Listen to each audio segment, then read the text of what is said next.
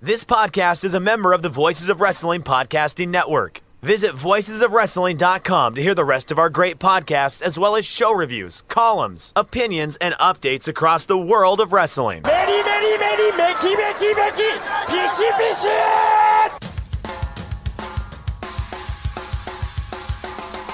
You are listening to the Flagship Podcast with your hosts, Joe Lanza. I have to break it to you. I, I normally record this show pantsless. And Rich Krage. Oh my God. Just, it's like, just play along with it. It's wrestling, man. Just let yourself go for a minute.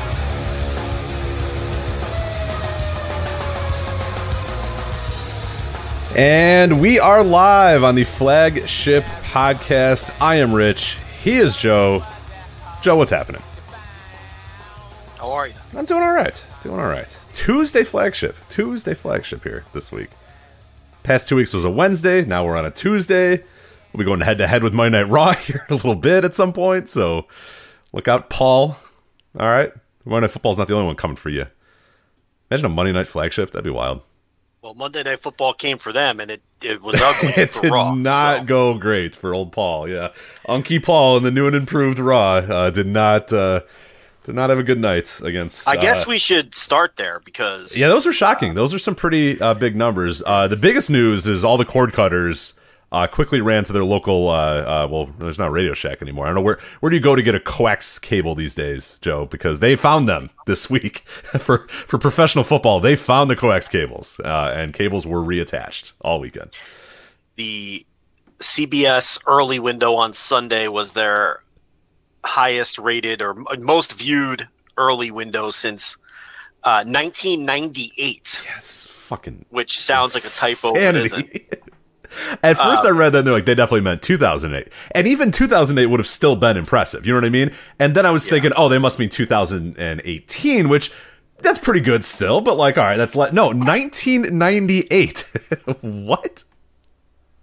Yeah, that was for regional coverage in the early window, and then Sunday Night Football did its best number since twenty fifteen. And then Monday Night Football last night, which wasn't even a great on-paper game in terms of draws. It was the Broncos at the Seahawks. But, you know, it's week one. And that was one of the biggest uh, Monday Night Football total viewerships across three networks, um, you know, in, in many, many years. So, and it took a big chunk out of Raw, which did one point. Well, round up one point seven one million viewers and a point four four. Mm-hmm. So, um, and a, a disastrous you know, that, third hour too. That uh, that third hour was brutal. Yeah, the third hour dropped below a point four, I think. So, um, yeah, and and this coming off of the heels of Friday when the uh, SmackDown did this shockingly huge, monstrous number. It did two point three. two point three million viewers, and I think a point five seven. I think I'm not looking at it. So Smack and and and that and SmackDown really had regressed back to its previous levels the past few weeks. SmackDown wasn't really crushing it anymore, the way that Raw still was. Same for N X T. N X T seems to have settled back to where uh, it was, other than when they have like a a themed show. Those still pop a little bit of a number, but for the most part, N X T and SmackDown, for the you know for all intent and purpose, were back to previous levels until this past Friday. SmackDown just out of nowhere with the two point three million, and you know I really thought Raw wouldn't be as affected by Monday Night Football as it was in some previous years. Um, you know. And and well, and, and, and it goes back to go listen to our show last year that we did at this time where we, you know, we f- we first theorized during uh, last year when football was restarting. We were like, uh oh, here we go. Football's coming for W W E. And then that first week that it didn't have an effect whatsoever. Like Monday Night Football had a monster rating as, as they usually do. And Monday Night Raw was basically the same. And on that show, we kind of theorized, OK, they now have their core two million people, one point eight, whatever, that are just going to watch it no matter what. They're going to watch Raw. They have, they don't care what else is on. They don't care about Monday Night Football. They don't care. Because it used to affect like this, this same sort of shocking drop uh, a week over week used to happen all the time with, with, with previous iterations of Monday Night Football and football. And if you go back and listen to the episode last year, we theorized, okay, they now have the core. They have the audience that does not give a shit about football, doesn't care about current events, doesn't care about the World Series, doesn't care about anything. They are going to watch Monday Night Raw on Mondays. And they had that audience, and that audience stuck through the entire football season last year and and and kept them pretty much where they were almost the entire time. I mean, there was some little drops and uh, and whatnot here and there, but for the most part, it was pretty consistent, shockingly consistent. Uh, and that's when we kind of, you know, then we had that theory. Okay, well, that means that we, we have now reached the core. This is the group that is never going to stop watching Monday Night Raw, uh, probably. Will always just be there. And I think what we maybe have seen here is a return to that, uh, the, what what happened previous years, where maybe the, you know, the Triple H taking over, the post-Vince stuff, the interest level in Raw and the interest level in W W E of, ooh, what are they doing now? Ooh, is there something new? Is there something going on? Those new people started watching, but then the second they were given another option, they're gone again. And those people are now, yeah. now it's going to be interesting to see, were they just like starved for football that week, or are they truly like, well, I gave my Night Raw a try, and it was fine, but yeah, I'm not seeing a ton different. All right, it's football season, and now they're football. A much deeper drop this year than the previous year. Last year, the week before football did one point eight five million and a point five two, and the first week of Monday Night Football did one point six seven million and a point four three. This year, last week, they did two point oh five million and a point five eight. And now this week they did a one point seven one million and a point four four. So they started higher. It was higher this year, the week before, but dropped to essentially the same demo as last year. Right, so right. The, so that core is that core is still there. The drop was steeper this year, percentage-wise, in both total viewership um, and the demo. And, you know, my hot take before the Raw number came out today, and I guess it's going to end up circling back to the same basic point that you just made. Um, my hot take was going to be, you know, they're still getting this bump from the curiosity of Vince being gone and Triple H being in, and Triple H making all of these small changes to the show, and it's it's still working to some degree, but my feeling is the shows are so boring. They're competent, but they're boring is really what they are. Um, they're they're better than the Vince shows without question. They're more competent than the Vince shows.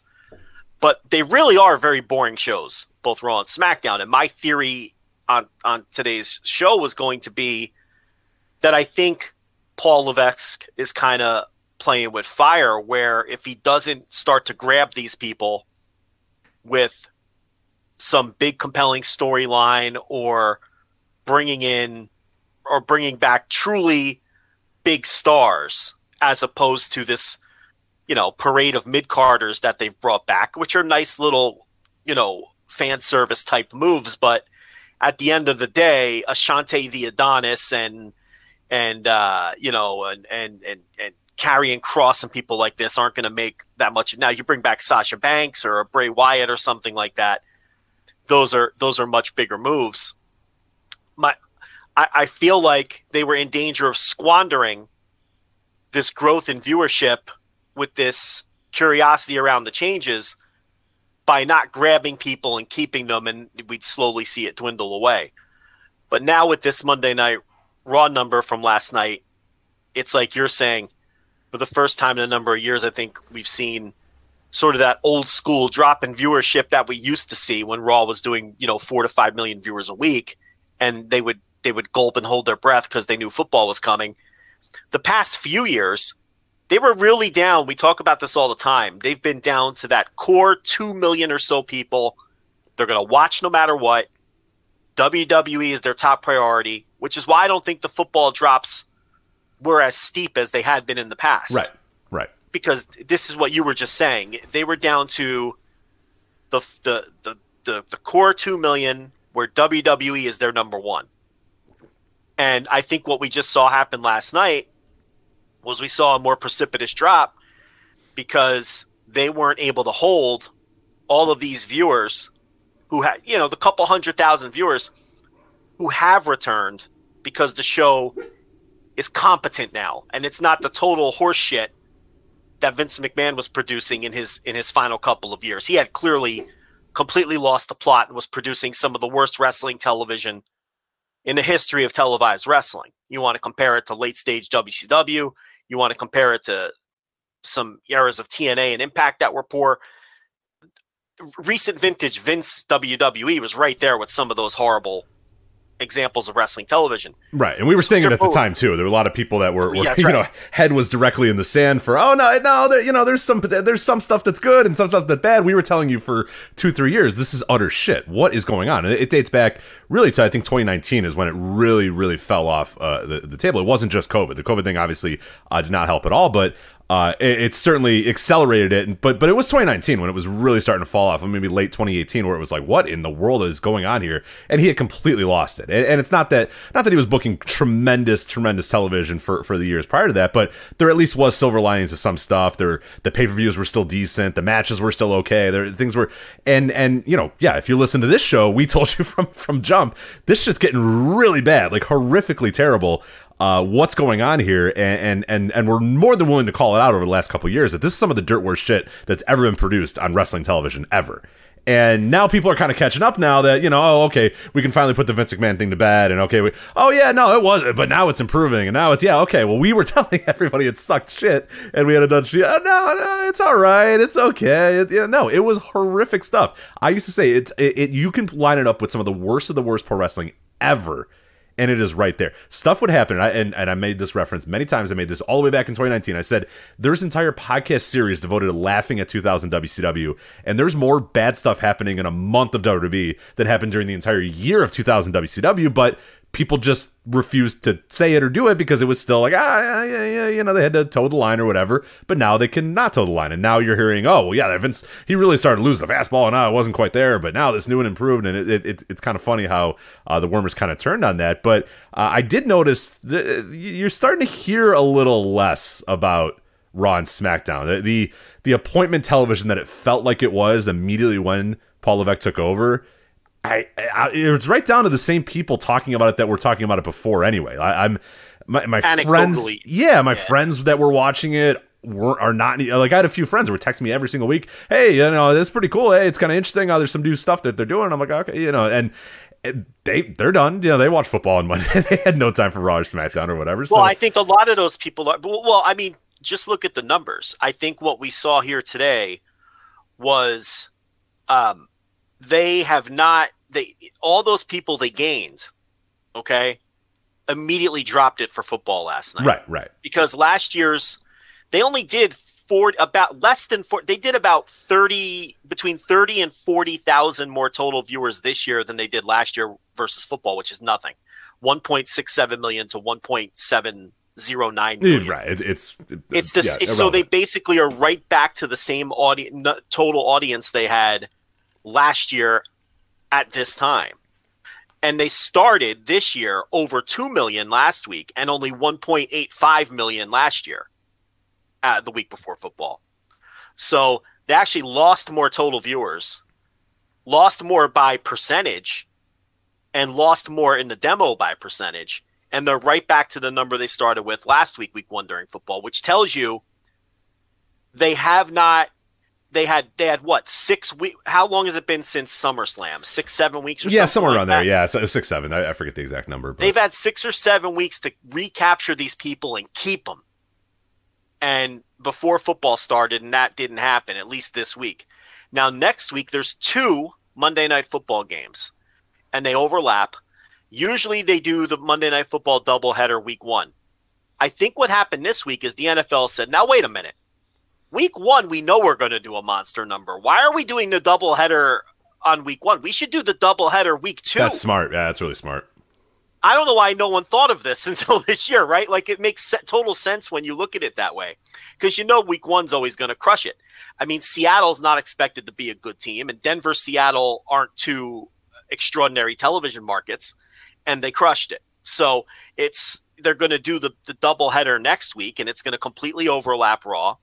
And I mean, we'll see, but um, if here's the here's what I'd be worried about in the room, okay, if I'm W W E, that these viewers are going to stick with football now for the next four months And then because the product wasn't compelling enough to keep them, the habit's going to be broken again and they're not going to come back. Right. And that's all what it always is. I mean, and, and listen yeah. to anybody that, that has done any T V. It's not just wrestling. It's, it's, it's and it, it applies to sports too, is that once you get people out of that habit where they don't sit on their couch Monday at X time and watch Monday Night Raw or watch whatever your drama show is or whatever your comedy is or whatever, the second you get them out of that habit and they skip a week or they feel that a week is unessential or that they don't need to see it, you've kind of lost that. You've broken that habit that they've had. And that, and that habit is what is so valuable. That habit is what the television shows rely on. That's what Raw relies on. It's what wrestling T V shows rely on, is that every Monday and every Wednesday and every Friday, X amount of people, you know, roughly the one point five to two million people will sit down and say, all right, wrestling, let's go. Uh, this is what I'm watching tonight. And once you get people out of that habit, that is a very dangerous thing to do, especially if they're out of that habit for four months. It's very hard to get them to say, all right, football's done, clap. All right, let's do this. Monday Night Raw, let's do it again. Like, you got to hook them again. There's got to be a reason. There's got to be. And, and we talked about this a couple weeks ago is, okay, yeah. New and improved W W E, you bring back Dexter Lumis, you bring back Karrion Kross, you bring back uh, Io Sky, you bring back Dakota Kai. Okay, cool. We need You need a little. I mean, those are cool for a little, like, hey, yeah, like you said, fan service is probably the perfect way to do it. So a bunch of fans are going to go, whoa, Io Sky's back. Awesome. Hey, Dakota Kai, that's a good get. But those people aren't movers. Those aren't movers and shakers. Those people aren't going to do anything. Nobody is going to stick around on this show because Dakota Kai's back. That's no offense to Dakota Kai. I think she's tremendous. But the, the, your your lapsed viewer, your out-of-the-habit viewer is not going to say, whoa, Dakota Kai's on Raw now? I'm in. You know what I mean? Or, oh, wow, Dakota Kai's back. I'm in. Dexter Lumis is here. I'm in. Like, that. Those aren't those. They, they don't move the needle like that. The problem is, do they have that person that moves the needle? And, and I, Well, I do. Well, they Sasha. could be. Yes, they could have Sasha Banks and Bray Wyatt in the holster waiting for football. That could have been their plan all along, which which would be smart if it was. But I would have done that a couple weeks ago. Yeah, or advertise them for this week. Right, right, right. I think you've already, you maybe have already lost those people. And I don't know. Right, like, that's who knows? What I mean. I, I mean, I, and I've been... They were handed, they were gift-wrapped six or seven weeks of just... Of curiosity. Do what, I mean, else. fucking... We talked about it that week after. We talked the no, week I'll when he took what. over, we talked about it and we said, well, I cannot believe that they just did a normal Monday Night Raw and didn't yes, just... before SummerSlam. Right, right. And didn't open up with Triple H in the middle of the ring saying, a new era, a new era of wrestling, you know what I mean? And just bang, boom, boom, boom. The first match is like a twenty-minute awesome back and just make it look different and sound different and feel different and, and be different. They didn't do it. They, they, they... fucked up on that first week, but that's okay. They came back then that week after SummerSlam and said, okay, now we're going to really do, you know, something new, something different. Here's all the returns. Here's right, the right, right. But it wasn't different know, enough, though. It was kind of, you know. Exactly. That's And that's been my point these last several weeks. And they I had mean, to do such little stuff. Different it's, camera it's, cuts. Make the arena look a little bit different. You know, do it. They've made a lot of little changes. Yeah. But, but, but. I've been coming on this show every week and people are saying, well, I'm just being stubborn. No, I'm watching these shows.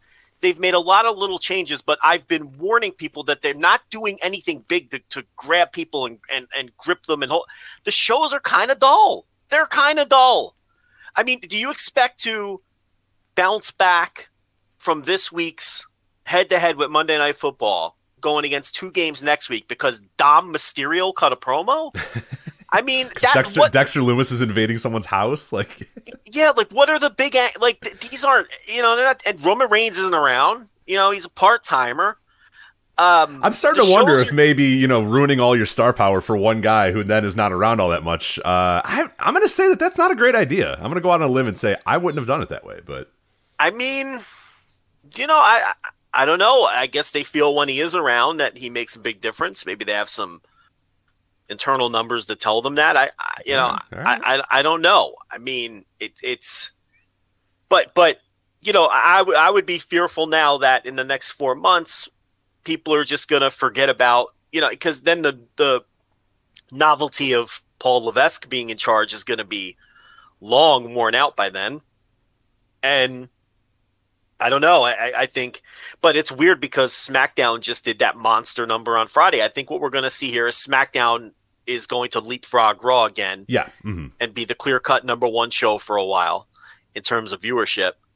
Um, and Raw is is I look. I'm I'm I was shocked today. I thought it was going to hold up much better against the football. It felt like they had some momentum, but to me, this is a clear red flag that Raw just hasn't been all that compelling. I mean, they are right back where they started last year. I mean, you want to, if you want to get, go crazy about thirty-five thousand viewers or whatever, be my guest. I mean, that it's like margin of error. Who cares? I mean, that's nothing. They essentially did the same exact number they did last year, going up against football. Yeah, which is not. I mean, that's that's bad. I mean, given given where they were in twenty twenty-one and the doldrums, yeah. and, and we still, you know, we're still ravaged a little bit with COVID in in the country or whatnot, and there was still that that that. aura of ah, it's just not very good, and this they were gift wrapped all the attention in the world, and uh, somehow, you know, in a way, positive attention for, for the current product, uh, and and given all this stuff and gift wrapped this, and just yeah, I, they they had these six seven weeks to really knock it out of the park and let people know, okay, this is new, this is different, this is straight, and we, but again, we talked about this when it happened. Is there that much incentive for Triple H and Paul Levesque and Nick Khan and all the W W E heads to to shake everything up and go crazy and, and, and produce different than what they've been producing? We said, like, maybe they're just going to say, this is a gravy train. Why are we going to, you know, we're not going to upset this apple cart. Are you kidding me? Like, this is going great. Like, we're going to make a shit ton of money. We are making a shit ton of money. And then in a couple years, we're going to make even more shit ton of money. Do we really need to say, all right, fuck it. We're going back to studio wrestling and we're doing this and we're doing that. Like, it's probably more advantageous just to put your feet up on the desk and go, eh, we're good. one point eight, we're good. Yeah. Well, I mean, on the flip side, the football game did do twenty million viewers, and the Emmys were also on last night. Uh, now, the Emmys did their worst number in something like, I like had ever, I think. Zero idea the Emmys were on. I think the Emmys did their... their I, I saw an article. I'm not looking at Emmys. it. Emmys. Oh, man. Wow. Don't okay. quote me, but I think I think the Emmys did their worst number in history. But either way, they, they did a poor number is the bottom line. Um, but I'm sure that had, you know, a minimal effect um, as well. So, but you do have to mention it. And twenty million is a lot. For a Monday, I mean, that's almost what the playoff game did last year. Remember, they the, they did a wild card game on Monday night, right? Right, and that did around the same. So, I mean, this was this was a monster week. So we'll see next week, but next week doesn't get any easier because they're doing the the double header. So, um, you know, so uh, you know, we'll see. But a, a very very interesting ratings week between SmackDown and Raw. Both numbers shocked me. The SmackDown number is inexplicable and makes no sense. They didn't even really announce anything for SmackDown. It was one of those shows that came together during the show. You know, the I think it was Drew McIntyre and Solo Sikoa in the main, and it wasn't announced ahead of time, and they really didn't announce much ahead of time for SmackDown. It did two point three million out of nowhere. I mean, it just makes no sense. You can't make any sense of it. And I really thought Raw would hold up a lot better than it did against what didn't seem like on paper. Imagine if this were a strong, you know, this this football game could have done twenty-two, twenty-three million if it was big market teams. I mean, they kind of lucked out in the sense that they got Broncos Seahawks, you know, with the Seahawks projected to win five or six games with Geno Smith at quarterback instead of, you know, the usual, you know, week one, you know, juggernaut game that, that you might expect to get. But uh, because it could have been worse than this. But I still contend that the shows are pretty dull, and it's a problem. I, I, I, I, I they're not. You watch the shows, and they're they're they are competent, but there's you know there's a lot of silliness and goofiness seeping back in too. I mean, the Karrion Kross stuff where they try to make it look like the viewer dream sequence. Out. You know, that's awful stuff. It's terrible. The the Dexter Lumis stuff is just awful.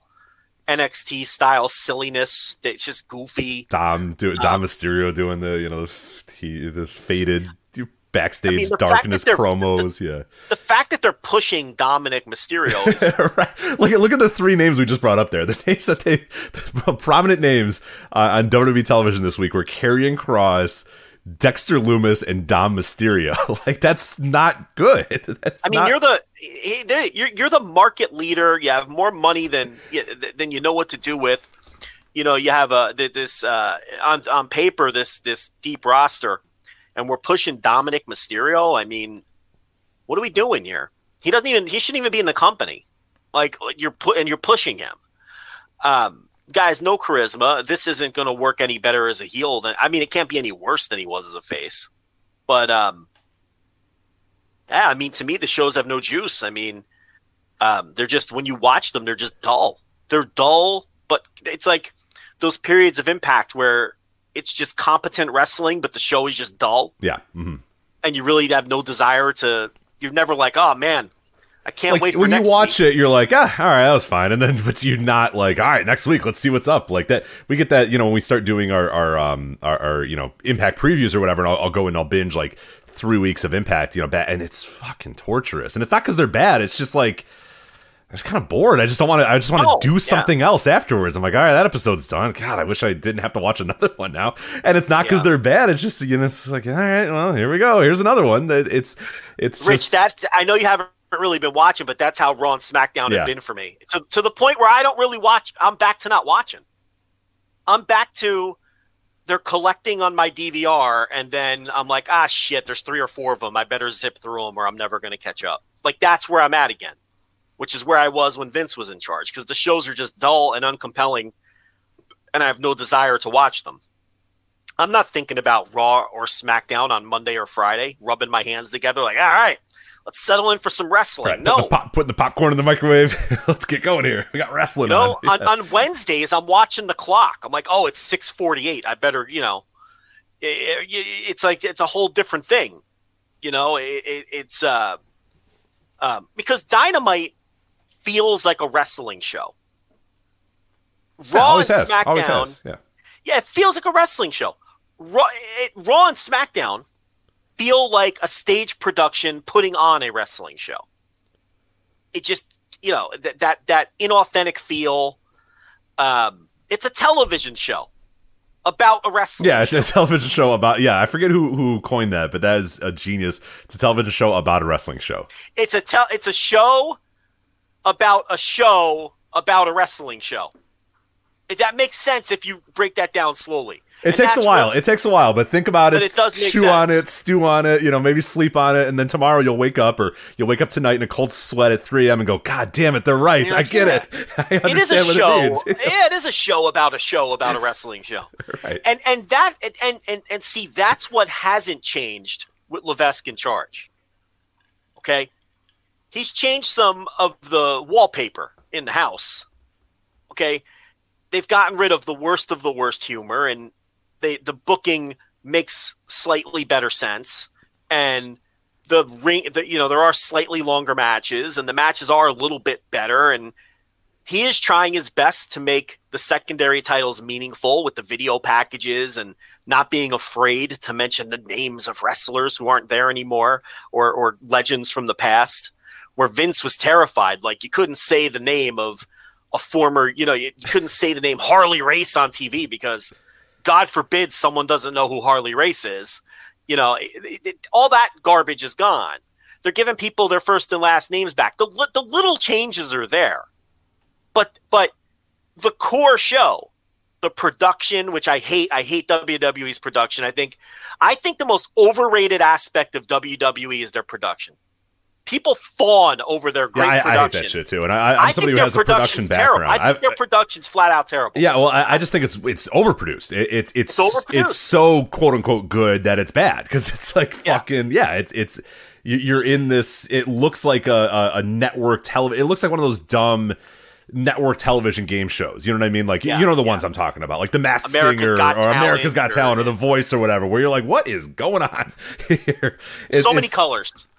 Yeah, there's colors, there's lights, there's explosions, everyone's yelling, lights. everybody's screaming, and I'm like, what is this? Like, this is supposed to be a simulated sport. Like, just, you know, I, we don't need all this stuff. Like, it's keep it- sensory overload. Yeah. It's their production is so overrated. Um, everybody looks fake.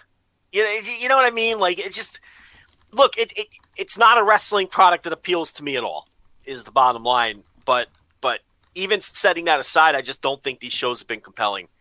And uh, it's possible that some of maybe the recent lapsed viewers that they've picked up um, have feel the same, because they, they clearly chose football uh, uh, last night. Um, you know, did we talk about the Trevor Dame theory last week? I think we did. Um, it, well, I'll refresh. I'll, yeah, I'll yeah. do it again. How about we do it again? Yeah, we'll give we it. Give, give Trevor some more roses here that he needs anymore. Come on. So the Trevor Dame theory is um, the viewers that have come back out of curiosity to see the Triple H driven W W E are not the long-time lapsed viewers that they lost when they were peaking at five million viewers a week or whatever a few years ago. It's the people they lost over the last two years. Yeah. Oh, no, no, no. I think he's around the money, and I, I can I can definitely – I don't know if we talked about that last week, but no, I, I, I you know, and, and just anecdotally talking about, you know, my friend group and people that I know that I'm close to, that's exactly what it is. The people that have been texting me about watching it again are the people that were up until two, three years ago still watching every single week. My friends that I grew up with, Attitude Era, they have no, they don't give a shit, man. They're watching football. They have kids. They're, they're long gone. Those people are absolutely long gone, never coming back. Never, you know, don't even feign an interest in coming back. The people that I have been texting back and forth with that were reaching out to me and doing this is exactly what Trevor said. People that three years ago said, ah, I'm not watching this shit anymore. Two years ago, ah, I'm getting bored of this. I'm not watching it anymore. It was all those people. And that, losing those people again is tough. That's not good. Yeah, and I mean, and look, and they could trickle back in, you know, we'll have to see what happens next week. Yeah, next week week's going to be fascinating. Yeah, maybe maybe next week might be tough because, like you said, it's that doubleheader. Right, right. And, and, and the two games, the, the problem is it's not like the games aren't stacked either. The, the games overlap by like an hour. And overall, I think the entirety of Raw is covered by both games. Do you see what I'm saying? So there's going to be a point where there's two football games and Raw on all at the same time. So they're not competing just with one football game. They'll be competing with two football games. Let me let me see. Let me check that schedule again. Yeah, who, and who's check. playing too? Um, let's see. So um, let's go uh, week two here. All right, so next week. Very Francesca moment here, but go on, take your time. It's all right. Kind of a melter. It. Kind so, of a melter. Yeah, why don't you ruffle? You got some papers there you can rustle? All right, so we've got Tennessee, Tennessee and Buffalo at seven fifteen Eastern on E S P N. And then at eight thirty Eastern on A B C is the Vikings and the Eagles. Philly's a strong market. Yeah, that's a strong market. Buffalo is the Super Bowl favorite. Um, and everybody in Buffalo will be watching that game if they're not at the game. Is it at, in, in Buffalo? The, it's in Buffalo. Did you see the number the Buffalo Rams game did in Buffalo? No, did you see I that? Didn't see it. It did like a sixty-five share or something. It's like the Dallas. It's like the Dallas Who Shot J R episode. Like everybody in Buffalo was watching it. I could buy it. I've been to Buffalo. I know people from Buffalo, and I, I could absolutely buy it. That uh, they, I, they were that way with the Bills when they fucking stunk. Let alone when they were a Super Bowl favorite. So yeah, I could I could see it for sure. So the first game kicks off seven fifteen Eastern. So forty-five minutes. Right, Raw starts at eight on the East Coast, right? Yeah. Right, right, right. So forty-five minutes before Raw kicks off. The second game kicks off at eight thirty. Oh, yeah, that second game is going to end well after Raw. So Raw... Yeah, they have no no free time. A, a football game starts before Raw, and a football game will end after Raw is off the air. The entire three hours is covered in its entirety by these two football games. And they're both decent games. I mean, Minnesota, Philly's a... a, a, a that's as strong a game you're going to get on a Monday night in the modern era, because all the, the the marquee games go to go to Sunday Night Football now. As most as I you know, sports fans know that, but a lot of our listeners aren't sports fans. So the last fifteen years ago or whatever, when they made that change, um, Monday Night Football used to be the marquee game of the week. Now it's Sunday Night Football. So, um, but so Minnesota Philly is a really strong game by Monday Night Football standards. And yeah, and Buffalo, of course, is everybody's trendy pick to win the Super Bowl. So yeah, it won't be easy uh, next week. If you want to take uh, all right, week three, will that be the true judge? Oh, they're going up against the Dallas Cowboys, Rich. Uh-oh. Dallas at Giants. Dallas at Giants. Oh, so whoa. Uh-oh. So you got Dallas and the New York Giants. Yeah, uh-oh. That's not great. Now, no Dak Prescott, but... Um, it's still the Cowboys, so, man. It's, it's still it, the Cowboys. Yeah, it's still they're the Cowboys. still... I think uh, the top ten rated regular season football games last year, five of them were Cowboy games, just to give you an idea.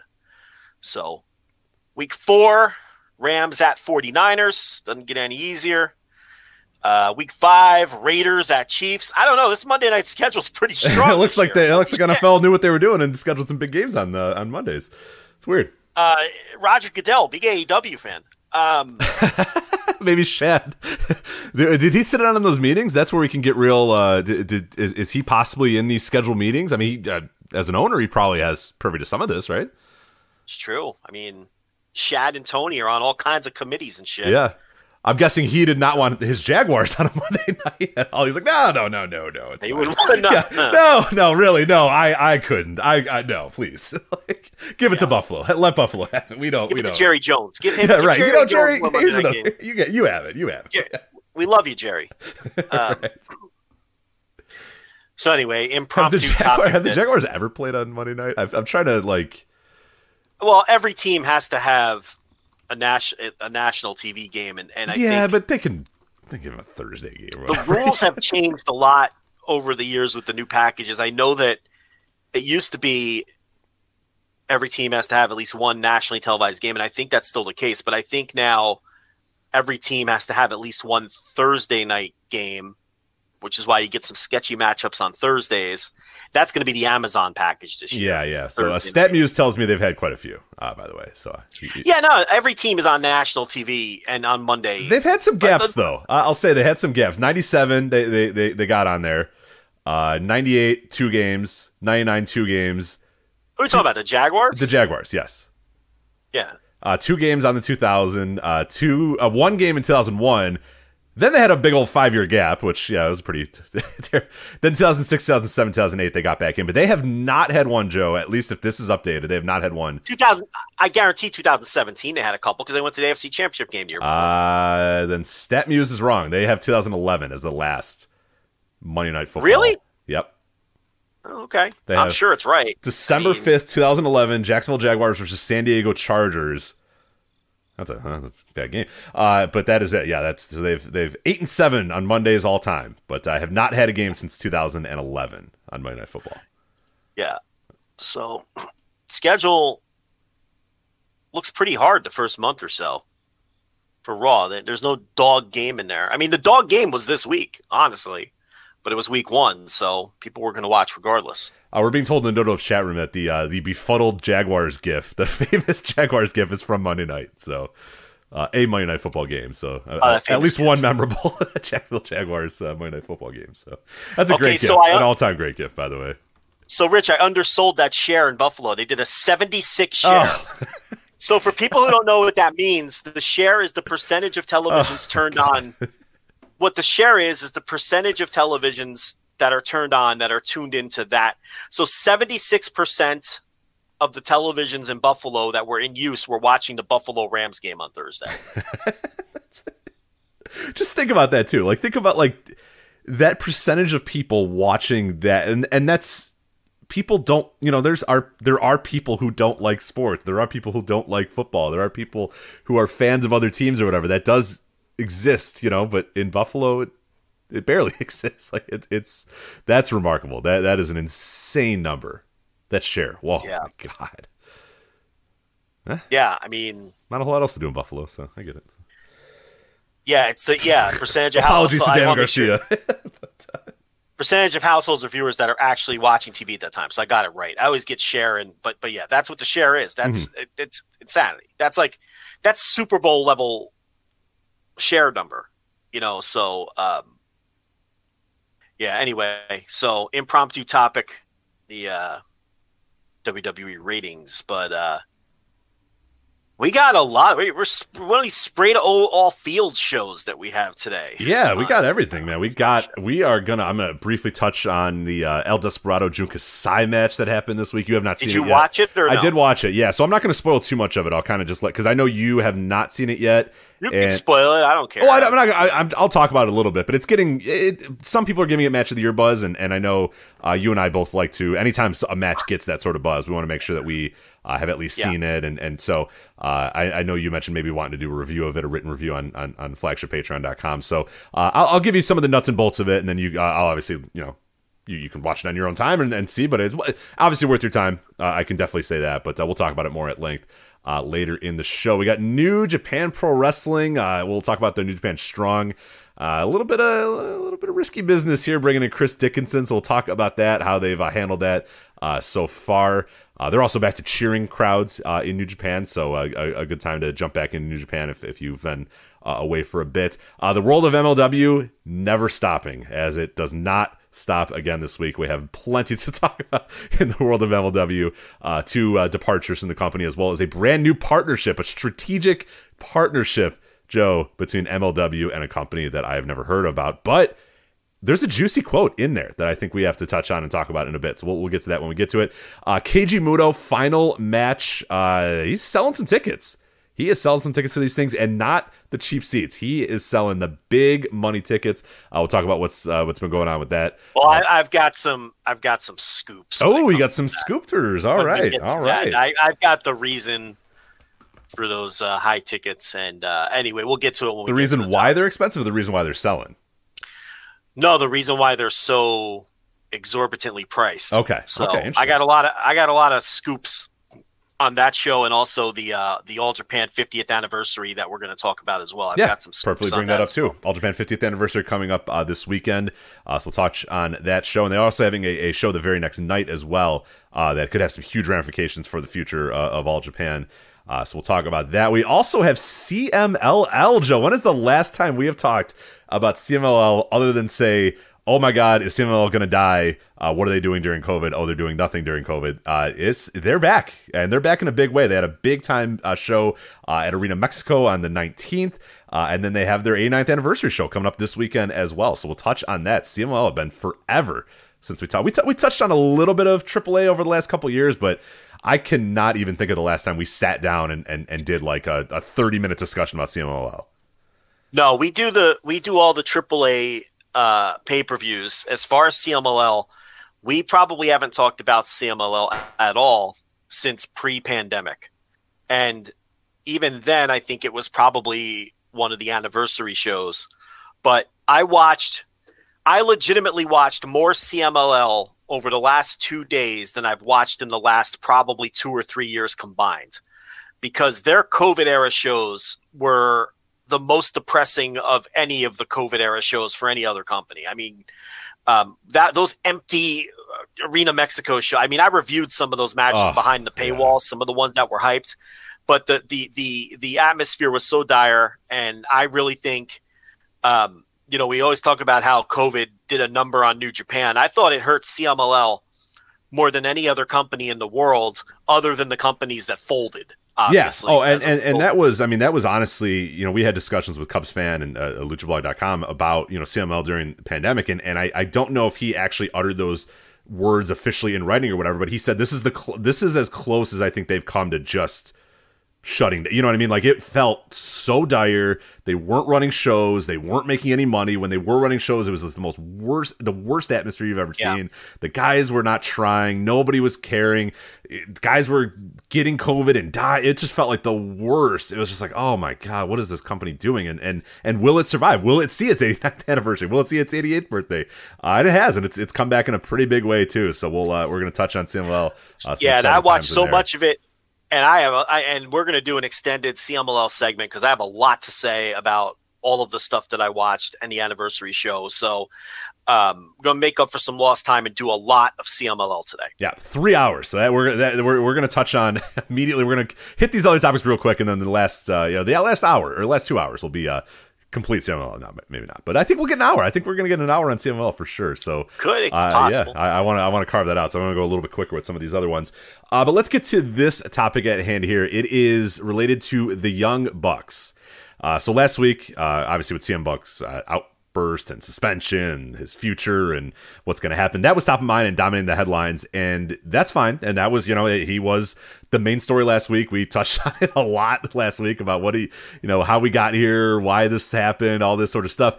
Uh, this week, slowly but surely, as, as Punk's kind of retreated into wherever he is and whatever he's going to do and whatever his future is going to be, he's gotten surgery and now he's just kind of gone and done, and there's no sort of, there's an understanding that this guy's not going to be around for a while, and we don't really have to think about him for a while, and who knows what's going to happen next with him.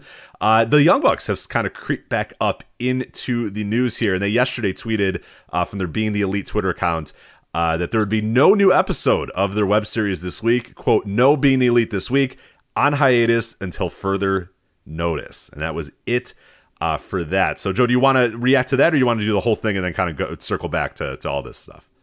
No, and then the rest of it with the, the, the feelers talk. Yeah, then there where... were reports that the Young Bucks had sent feelers to W W E, which, you know, essentially yeah. is, hey, you know, do you want us, if, if our contracts are up and we call you guys, do you, do you want us to come there? And, uh, you know, people, you know, and, and bandied, about, you know, bandied that about of, you know, they've sent feelers, yada, yada, yada. Uh, Fightful, unable to confirm anything about that exactly or what it entails or whatnot. Uh, while Dave Meltzer, Wrestling Observer, flat out denied the situation. Said that Matt and Nick said that they denied that situation uh, I- entirely. So you got the Bucks doing their all thing. Right, so let's attack, let's attack that first. Well, I did want to bring this up, too. While all this is going on, Kenny Omega is hanging out at Sega's offices in Japan. So oh, well, of course. So it's uh, like, C M Punk, what's this, the investigation? You know, what's he going to do? Is he going to sue somebody? The Young Bucks are, you know, cryptically tweeting and all this sort of stuff. And Kenny Omega's like hanging out with a Sonic plush toy. So it's like, well, if he's suspended and he's not being asked to come to work, he could do whatever the fuck he wants. So yeah. What, what uh, is interesting though is uh, Tokyo Game Show is uh, this week, and uh, A E W's got a game that they're going to show off at that Tokyo Game Show. So I don't know. It's interesting that he's in Japan for oh. that. So I don't know. Related or yeah, not? I mean, ask questions. I don't know. Well, of course it is, right? I mean, or he's just couldn't. I mean, if, if there was any place in the world that that man would go when he had free time, it's it's there. So I, I you know, it's well, fucking it, around it, by the well, Sega's offices. So well, Chris Daniels is in Japan too, right? And he's suspended. Because isn't he there for the um, All Japan, uh, All Japan show? show? All Japan show, yeah. And so, I mean, you know, I mean, I, I'm sure Kenny will... Let me confirm that doing... that Tokyo Game Show is indeed uh, this weekend, just so I'm not... Uh, I yeah. thought, yeah, Thursday, September fifteenth through Sunday, September eighteenth. And I believe A E W yeah. is supposed to have a, a a booth or a presence there. So, yeah, t- a, Fight Forever will uh, will be featured at the Tokyo Game Show, yeah. So, all right, well, let's get through this Young Bucks feelers thing, and then we could talk about uh, all the latest... rumors and gossip with the A E W stuff that's happened since we last did a flagship. I was going to say last week, but I feel like we did a flagship like two days ago. It's like four days uh, ago at this point, yeah. So. But um, look, I, I, I never thought this story was a big deal either way, whether they had sent feelers to W W E or not. Um, they've got another full year on their deals. First of all, they're not free agents until I believe January of twenty twenty-four or somewhere thereabouts. So um, it doesn't really, you know, and, and as we see, I mean, a year and three months may as well be forty-seven years in wrestling years. I mean, so much can change between then and now. The other thing is, I would be very surprised if wrestlers on both sides weren't constantly sending feelers to the other side to gauge interest and see. I don't know why this uh, okay I shouldn't say I don't know why this became a story. I mean, I get why it becomes a story, but to me it's not a story. Whether, you know, they deny it, but whatever, whether they've been on the phone with, you know, Paul Levesque or not, I I, I don't think it's a big deal. I mean, that's that's just what you do. I mean, in a situation where there's two major league companies and you're going to work them against each other and get the best deal possible, um, you know, calling up your friends and whispering to the other side to, to see, uh, hey, are they talking about me? I mean, that just seems like the prudent thing to do, especially if you're not entirely happy in your company and you have this guy that you see as an interloper, you know, meaning C M Punk and, you know, and, you know, maybe it's time to, to finally explore that other option. I mean, they all, the Elite almost all signed there anyway. I was going to say, they've already done that. Right. They already explored that option and almost did it before uh, Tony said, no, no, no, hold on. I got something here. Don't do that. I got something. So I think, I think this whole story is just, a, I, to me, it's it's not a story. At least. Well, uh, here's here's how I take it. And, and we, we, we touched on this when A E W started. Go back and listen to our episodes when A E W started. We said that this is going to usher in this era of wrestling where every wrestler should always be trying to see what they can get from the other side. Even if you want to stay, even if you have zero intentions, zero intentions of ever going to W W E, you got to at least call and say, hey, you know, make me an offer. Hey, what do you guys think? It's just, it, it, it's fiscally irresponsible not to do that. That is what you do. You leverage the fact that there's another Major League Pro Wrestling company that has money out there. And hell, maybe you get an offer you can't refuse and go, well, all right, screw it then. I'll take that offer. Or you take that offer that they gave you and said, hey, here's what they're offering me. Or can you match this? Or, or do better? Or, or give me some. That's just, That's just how this works. That's just how a healthy pro wrestling ecosystem works. And that it, a lot of people, again, we say people are shocked by this because they didn't, there's there's a lot of new fans that didn't live through W C W, that didn't live through W W F actually having competition in the marketplace and actually there being another major league company and actually having a major player to go. Impact was never that. Guys would go to Impact, you know, Christian went to Impact, guys would go to Impact, but it never was that true leverage buster that you could say, hey, look, Impact's going to give me this, so you guys... you got to counteract with this or whatever. It was there to always kind of be that fallback that you could go to, and that's good, and it, it, it played a part in that ecosystem, but it, there's never been, since W C W went away, and really the last two years of W C W pretty much irrelevant, pretty much nineteen ninety-nine is the last time that there was truly a place that you could say, hey, look, um, I'm maybe going to leave my company. Do you guys have something that you can offer to me? And you take that. You always gonna. You always have to have that conversation. You always have to send those feelers out, and it's fiscally irresponsible not to do that. So I'm more shocked that the Young Bucks wouldn't do that. I'm more shocked. I, everybody should do that. Every single wrestler that has a contract up in the next year should ask their friend to ask their friend to ask their friend if they would be interested in them, and that if that's worth making a call to. That's just what you do. That is how business is done. So to me, it's a complete non-story, an absolute zero non-story. So. I, I get I get why people brought it up. I get why people freaked out. I get why people are doing that because that's what we, you know, the, the world that we live in now. But they should send feelers out. Everybody should send feelers out. Kenny Omega should be doing the same thing right now. And a lot of people may not even understand what sending feelers means. It means just trying to gauge interest from the other side or making you making it known to the other side that you're open for business. Right. Hey, my contract's uh, up in know, a year. Ask, you know, let them know my contract's up in a year and and and, and we'd consider, you know, a move.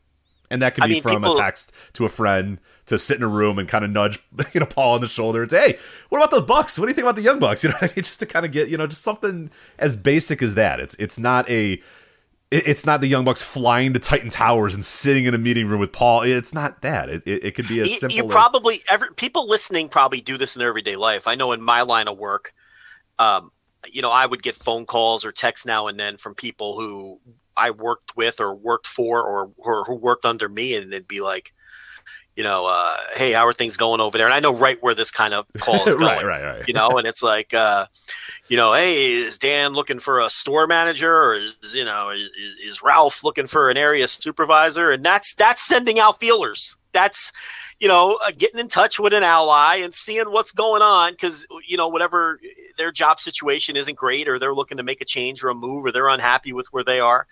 So, I mean, that's essentially what it is. And, and I think that, um, you know, maybe that term is something people don't understand or whatever, but you know, the Young Bucks, obviously, and not just the Young Bucks, but all of these wrestlers have friends in the opposite company. And of course they're going to talk to these people, and, you know, you're, it's like any other job where if, maybe if things aren't going well and you're feeling shitty about it, and it's like, ah, you know what? Fuck these guys. Let me, let me, let me just, let me dip my toes and, and, and, and see if there would be some interest from the other side. I just do not think it's a big deal. I think it probably happens way more than, I think it might surprise some people how often that those kinds of conversations happen. So either because they're legitimately interested in possibly making a move, or just because, um, you know, you want to increase your leverage. There's a million different reasons. I, I don't know. I think uh, whether they did or they didn't really, I, I again, I, I'm with you. I, I, I think to me, it's not really much of a story. And I don't think to the type of people who listen to this show, they, they would think of it as much of a story. Do you want to get to some rumors and conjecture and blow up Reddit now? Do you want to, you want to do that? Sure. Yeah, if you got them, if you got some um, rumors and conjecture, let's go. Yeah. Knock yourself out. Well, there's a, you know, I was, I was having a conversation earlier this week with somebody who is um, very tuned in to to uh, to A E W and and um, and knows a lot of people inside the company, and someone who um, maybe one of the top, you know, easily two or three people I would trust in this business to to not lead me astray with information or anything like that. A very trustworthy person. I'll text you the name while we're doing the okay. segment. All right.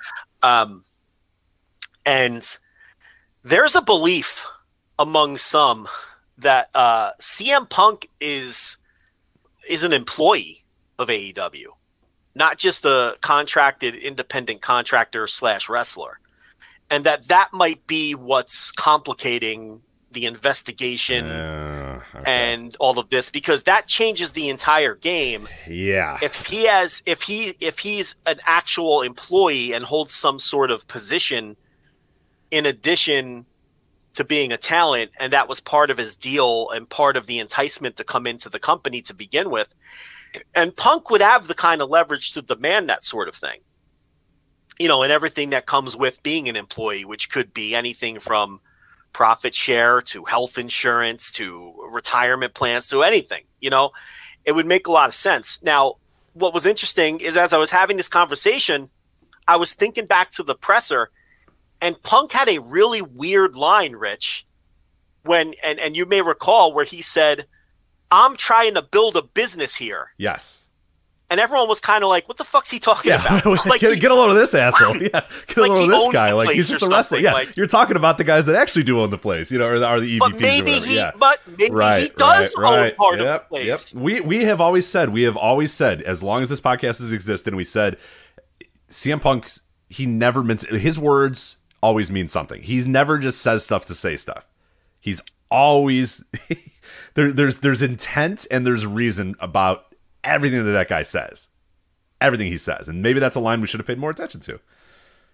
Yeah, I mean, it just seemed like a weird, out of place line and part of the insane ramblings of an insane person who was on tilt that night. But if he really is an employee and not just an independent contractor, and if he does have a stake in the company or something, which which I wasn't told, there's just a belief that he might be an employee. Mm-hmm, mm-hmm. You know, I don't know. I, the, the, the stake in the company, that's just me speculating now based on that line in the presser. I'm trying to build a business here. What? You're a fucking wrestler. Yeah, you know, but now if he really is an employee, that line makes a lot more sense, right?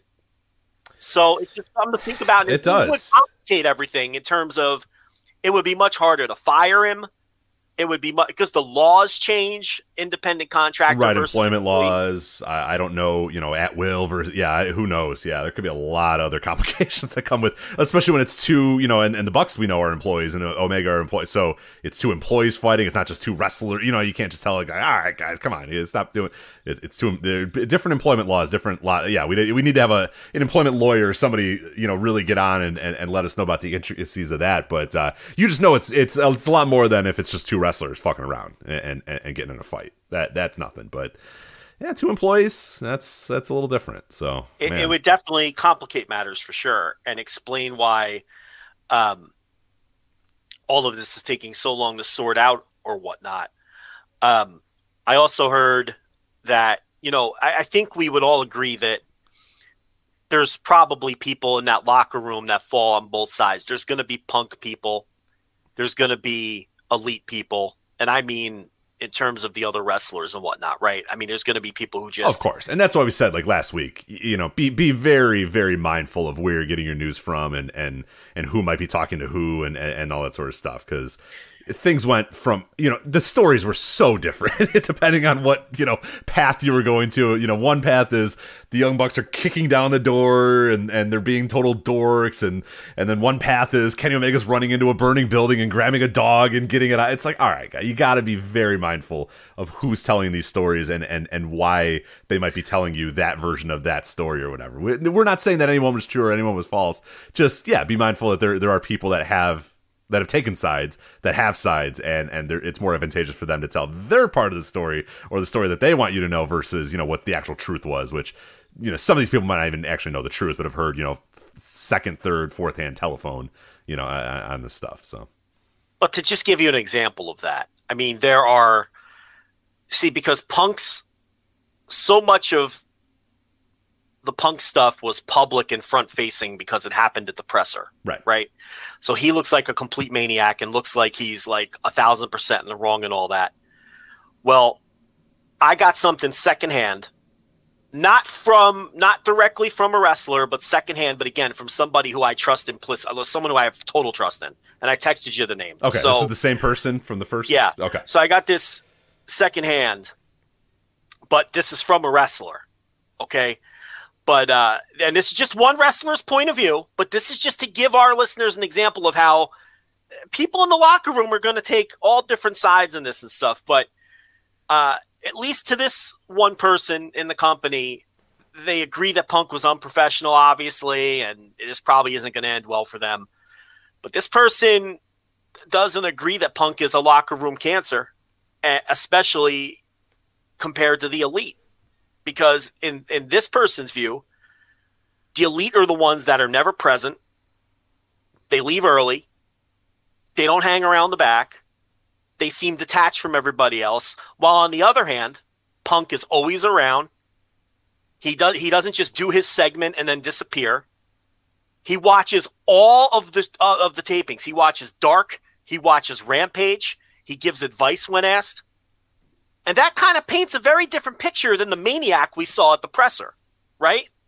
And that kind of paints a very different picture than the guy who everyone thinks is this self, self-absorbed, egomaniacal, selfish dude. But, and again, this is only one person's point of view. I'm sure you can get a dozen other people who have the opposite point of view. Punk is aloof. Punk never talks to anybody. Uh, Kenny Omega is the greatest guy in the world. Nick Jackson is, you know. So again, I'm giving you one person's perspective secondhand. So keep that in mind. But it just goes to show that when it comes to that locker room, okay, even though Punk went fucking batshit crazy, it's hardly an across-the-board thing where it's anti-Punk and this guy's a cancer and he's eating the locker room from the inside out and he has and everything was ruined in this company when he showed up and everything was great before he got here. That's not the case. There are plenty of people back there who are Team Punk who think the elite are passive-aggressive little worms, you know? And that Kenny Omega thing, which kind of slipped through the cracks in a lot of ways, where he stood up at the talent meeting allegedly and said that I wouldn't even have hired eighty percent of you. Did you hear that quote, Rich? Uh, I did not. No, I did not. That's, so that's see, this is what I mean. It didn't get a lot of uh, press. And I forget who it reported originally, but allegedly Kenny Omega stood up at that talent meeting a couple weeks ago before all this went down. And his portion of it was, I wouldn't even have hired eighty percent of you, right? Well, this person says he really said that. Oh. And the phrasing was, eight out of ten of you wouldn't work here if it was up to me. You cannot stand up there as an E V P yes. and say that eighty percent of you in this room wouldn't work here if it was up. I mean, to me, to me, that's just as disrespectful to Tony Khan as what C M Punk did. And you may disagree. Yeah. Mm-hmm, but mm-hmm. if I get in front of a room of, of wrestlers that Tony Khan hired as an E V P, and I stand up in front of that room, ne- standing right next to Tony Khan, and I say, I wouldn't have hired eighty percent of you, that's just as disrespectful to Khan as what Punk did publicly, in my view. And again, reasonable minds can disagree. So, we were pretty hard on Punk last week. Do you uh, who who was the original source of that quote? I'm I'm having trouble finding it because it's, it's I can't it's, remember. It's getting jumbled in, in a whole. Oh, uh, Brian was it Brian Last? Don't know. Okay, I'm not sure. I'm trying. It's getting it's. I'm going through you know the Game of Telephone. All right. So the chat room says Cornette and Brian Last reported this per Reddit, which is probably why it didn't get much press because people were like, "Oh, Cornette, who gives a fuck?" Right. He's probably full of shit.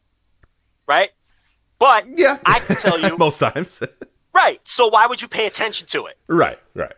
But I can tell you that, again, secondhand, through an intermediary, that, that they said that is true. Kenny Omega said that. Okay, and I, I trust the person that you sent me much, much, yeah. much more than I trust. And Brian, La- well, Brian Last and Jim Cornette, a k a. Yeah. Um, well, think of what tag... It's just, in your mind, there's probably, you know, wrestlers that uh, would most enjoy the Jim Cornette podcast that might... offer their take, so that's why, yeah. From anything coming from them, I'm a little, I'm a little dubious about uh, uh, the, the direct sourcing there uh, between Cornette and Brian. But uh, yeah, so uh, you know, I, th- the point here is we were really hard on Punk last week, and for good reason. But I thought it was interesting in this conversation that I had over the course of the week that gave a, a, a you know, a, a perspective from the complete opposite side. Right. Like I think the elite are, you know, now I'm paraphrasing. I think the elite are these aloof douchebags who don't have any time for anybody. And they're telling us that they wouldn't even have hired us. And meanwhile, Punk is sitting here watching the Dark tapings and is available for, for anyone for advice. And, and, and, you know, don't get me wrong. Punk was wrong, but maybe not you know, maybe he's not. Right, maybe maybe he's saying stuff that a lot of other people are thinking, but he's just right. doing it in a C M Punk way, where he, he just goes scorched earth and drops the fucking napalm down and lights it on fire, which he usually does.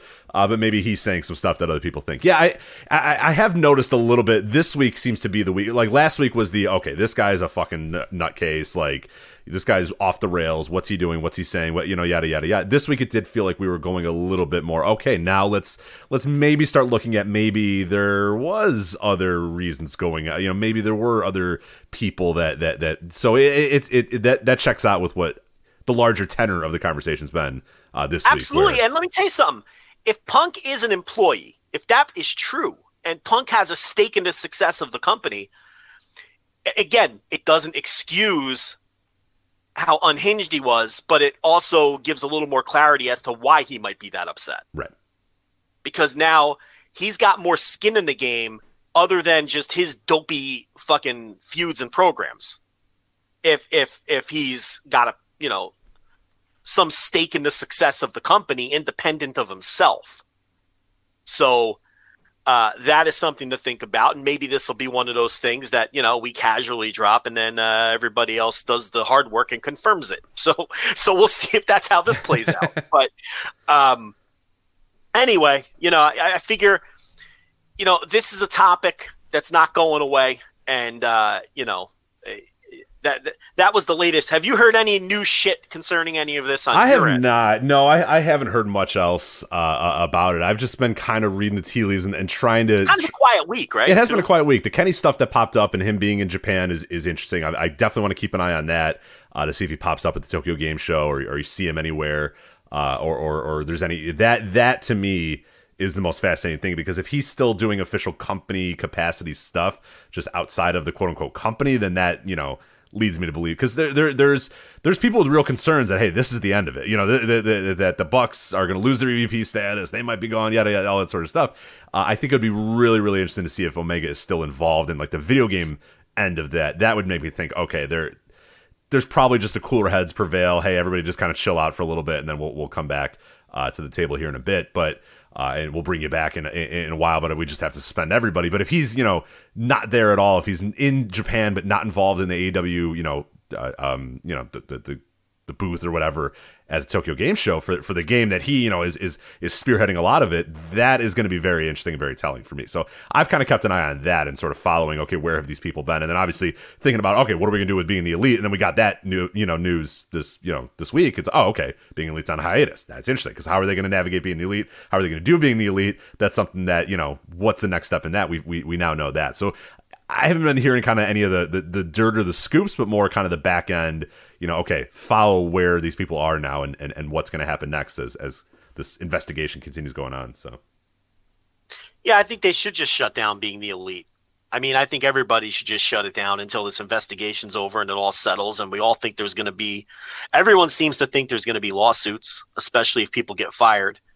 So, um, you know, if they're, if they're suspended from their employment right now, then uh, just from the perspective of, all right, well, why would we keep promoting the company anyway if the end result could be that we're out of here? You know, because that's still on the table too. Um, so I don't know. That's not really that surprising of a story either, that they would shut down being the elite for now. No, it's like a backstage video thing. What are they going to do? Just like... Yeah.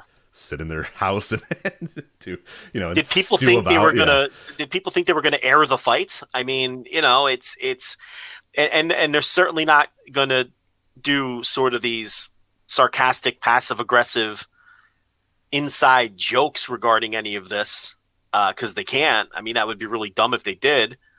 So, yeah, I don't know what kind of content could be on it. You know, they're not at the shows; they can't. So, yeah, I don't know. That doesn't really surprise me either. I also don't watch Being the Elite at all, like ever.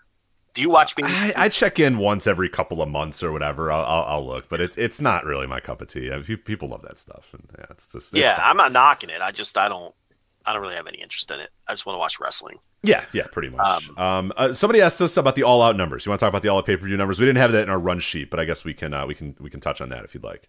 Yeah, they landed right where I thought they would. I mean, I, I think we briefly touched on it when the very first estimates came out. Is, so, is there new information? I don't, uh, I don't think there's anything new, yeah, other than what we have. Yeah, I, that, that's what I was going to say, is I think we, we kind of you know, this is what we sort of predicted they would have. It's, you know, yeah. the, the I thought they wouldn't were, touch last year, and it would. Yeah, what were the estimates again? Uh, they one, were like one, uh, uh, one thirty-five to one forty-two. So I, that's a little low. I thought they would hit one fifty, and I thought the early estimates were one a little over one fifty. Um, but if the new estimates are coming in one thirty-five to that was in the newsletter this week, is Dave Meltzer saying, yeah, between one thirty-five and one forty-two. Yeah, then that that would be lower than I expected. I thought one fifty, um, one thirty-five to one. Yeah, that'd be a little low. I'm curious what Thurston would have. He's usually a little different than Dave, but he's also usually a little lower than Dave. So, yeah, I don't know. Um, I know at the scrum, that obviously wasn't the lead topic, but Khan was saying that, yeah, it was going to come in under last year, and I forget the rest of what he said. But, um, yeah, a tad low. I would call that a tad low. Yeah, I would say one fifty. I, I, I'd like to see that official, you know, if, if, what, what Thurston comes up with. But, yeah, one fifty would I, – You're you're out of your mind if you think it was going to get anywhere near two hundred thousand. I mean, we, we talked about no. that. That is a number that should probably just be stricken from the record book. Like, that was such a a, a perfect storm of things happening, and, and you know, it's it, it's a tough one to ever compare stuff ever again too. But that's below Revolution and Double or Nothing, so that's that's not good. Yeah, you definitely want to.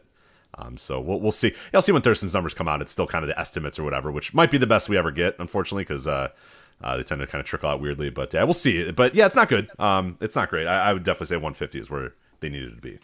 Yeah, what, that's what we said the week before. I thought it would be. Um, this is killing my gimmick is the accurate pay per view predictor, but uh, you know, so that lasted one show. But um, yeah, a little low. I would agree, a little low. Uh, anything else in uh, A E W land that you wanted to uh, to touch on? Um. That's all I got. I'll, we'll see if anything happens. Well, you'll be gone next week.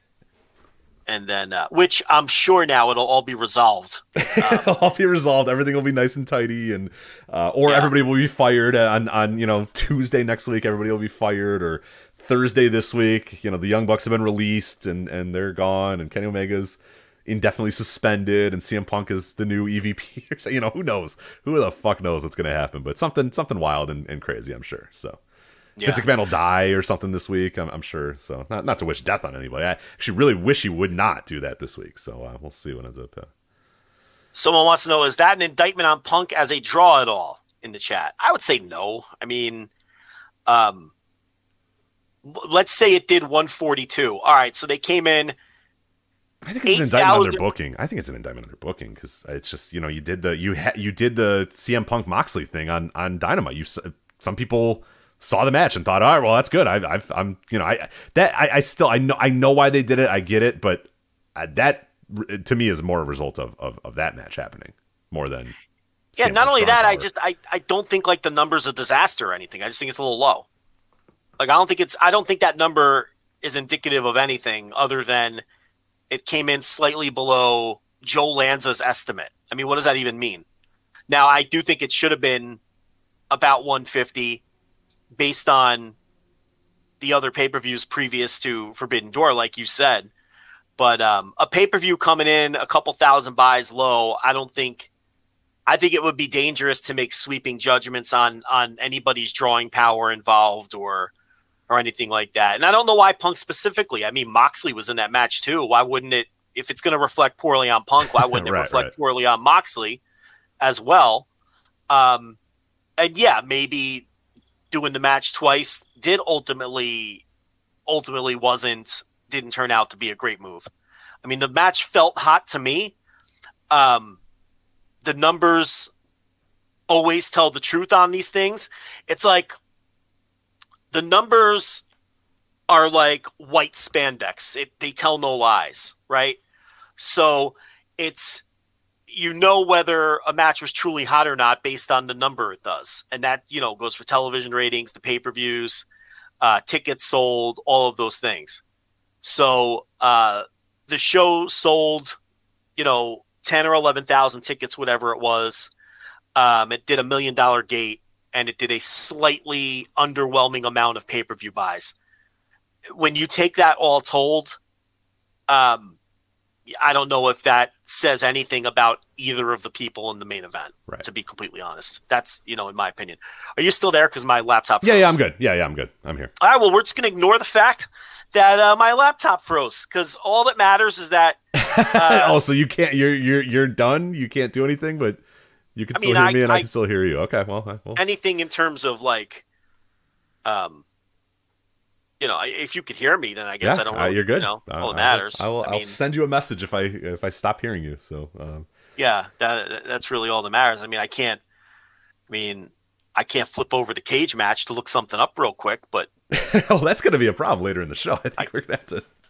I can do the fucking show. I, I, let me see if I can get this to. I probably shouldn't fuck with it though, right? Uh, well, now's the good time to fuck with it. I would say if you if you're gonna have to fuck with it, wouldn't be a, a great idea right now. Um. Eh. Go for task it. manager. Yeah, let's let's get a task manager. Something's, something's causing some problem there. Let's close a bunch of shit. Yeah, let's, let's do that. Dumb shit. Um, get that stuff out of here. Well, Audacity don't need to be open. That's now we're streaming live to the world, to the NoDope chat room. Thank you. Hello, NoDope chat room. Just the Chrome. Just the Chrome. All right, we're back in business. I hey, yeah, get up. that Audacity out of there. So yeah. All right. Let's go. Back at it. All right. So that is A E W. That's the Young Bucks. Um, we're going to get to some of the other stuff.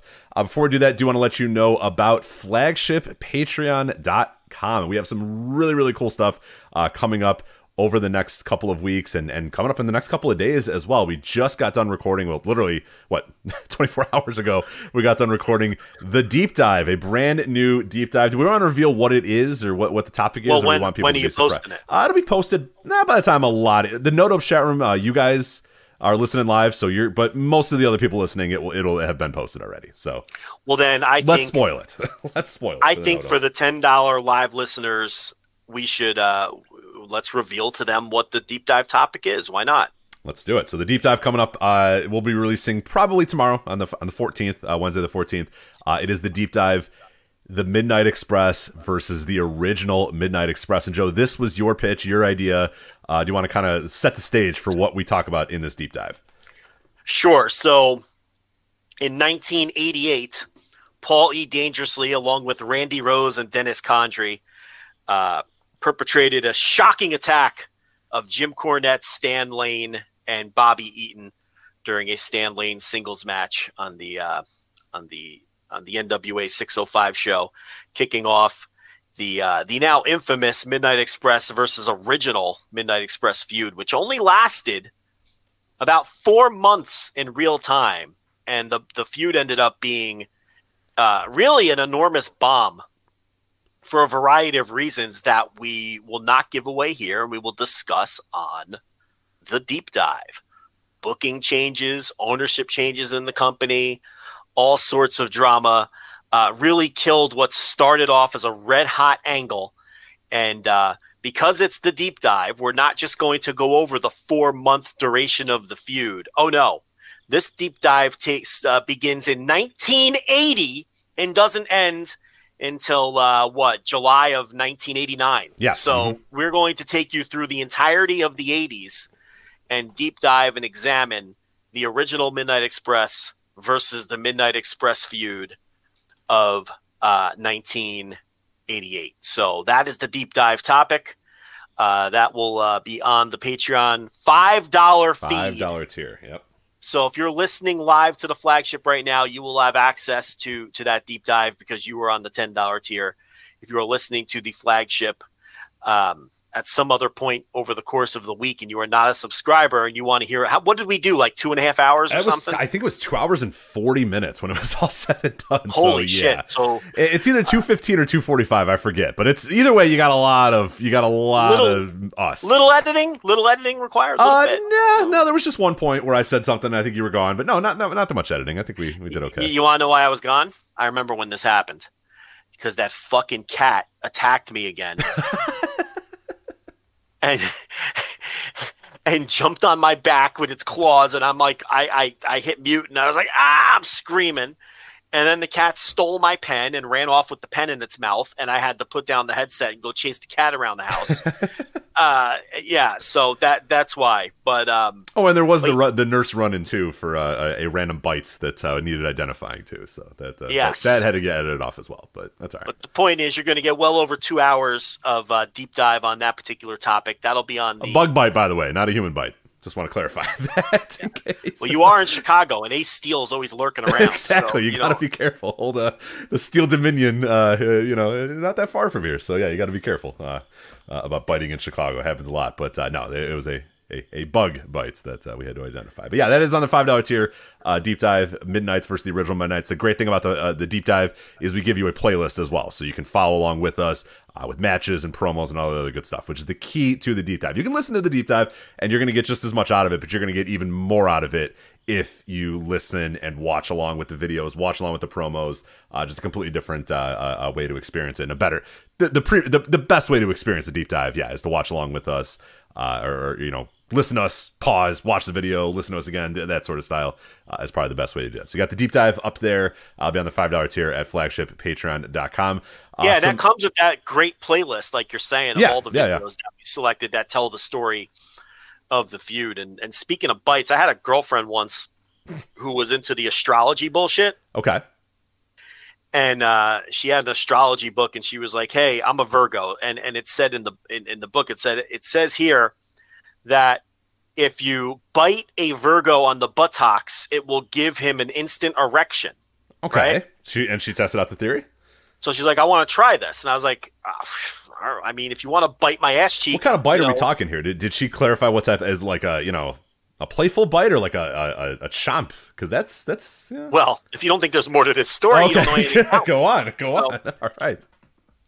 I'm like, all right, I'm game. You know, let's, yeah. let's see if this... Who doesn't uh, like boaters? Yeah, boaters are great. So cool. Let's do it. So I pull down the old trousers, right? And I'm like, you know, bite away. So she takes a big old bite out of the uh, fucking fleshy part of the ass cheek there. And um, I have to report, Rich, it did not give me an instant erection. No, did it, so, did it draw blood? It, no, she didn't bite me that hard. Okay, so it's but, just, uh, uh, you know... I felt it, though. Like, you know, she she. It wasn't she a playful me. bite. It was a, it was an intentional. It was an intent bite. It was an attempt at a sexy bite, I guess. Okay, all right. Well, that's probably was, why you uh, didn't get the. She probably has to munch down in there to get that erection. You gotta, you know, really. Get I going. just think the astrology is bull. I, look, I don't think that you are. You're you're saying the stars are wrong, not you. I maybe the fucking moon wasn't in the right quarter or some shit. But all I know is this girl biting my ass cheek did not give me the instant erection that the astrology book Man. said gives the Virgo male. So it didn't work out that way. I'm a Pisces, so I, I have nothing to offer to this. I don't know what, what what you have to bite on me to give me an erection. I'm shocked bite. You're not a Libra. I'm shocked you're not a Libra. You care about this stuff way more than I do. I don't even know what that it's means. Not that I, care I don't about even it. I don't even know what that means or what I should say about that. So I'm it's just gonna because move. of this ex I happen to know. Oh, okay. All right. Yeah, yeah, yeah. What sure. all the fucking signs are supposed to be. Uh-huh. Right? And like the Libra always like wants to be fair and avoid confrontation. And yeah, sounds about right. Yeah. See, good. So you ripped me, but you you fit the description of a Libra, which one which which once again shows that astrology is bullshit because you're a Pisces. See? When's when's a birthday for a, a Libra? Let me see, because I'm I'm I'm, on a, I'm totally it's like October. A, oh, I'm nowhere near that. Yeah, no, that's yeah. Not you're not close. on the border either. No, because I'm I'm like a weird. I'm like a day away from being a leap year uh, kid, so uh, that could have of, of uh, turned things around in a weird way. But no, I'm not. I'm not related to any of that stuff. So yeah, you're the fucking you're the you're the two fish. The, the, the, the fucking, fi- yeah, I don't even know what the what what what what does that mean about me, Joe? Uh, Since the, the, you have all the knowledge, I don't, I don't know a ton about Pisces. But they it's the two fish. Yeah, it's like yeah, twins. I guess, yeah, sure. No, the Virgo is a virgin. That's what and I. You're am. you're the Virgo, huh? Yeah. Yeah. It's the virgin. You know, so uh, the thing about the astrology is dumb. There's so many traits. Well, and then there's there, but. Have you noticed this? Like now, I don't know. I think now it's probably been going on for two thousand years.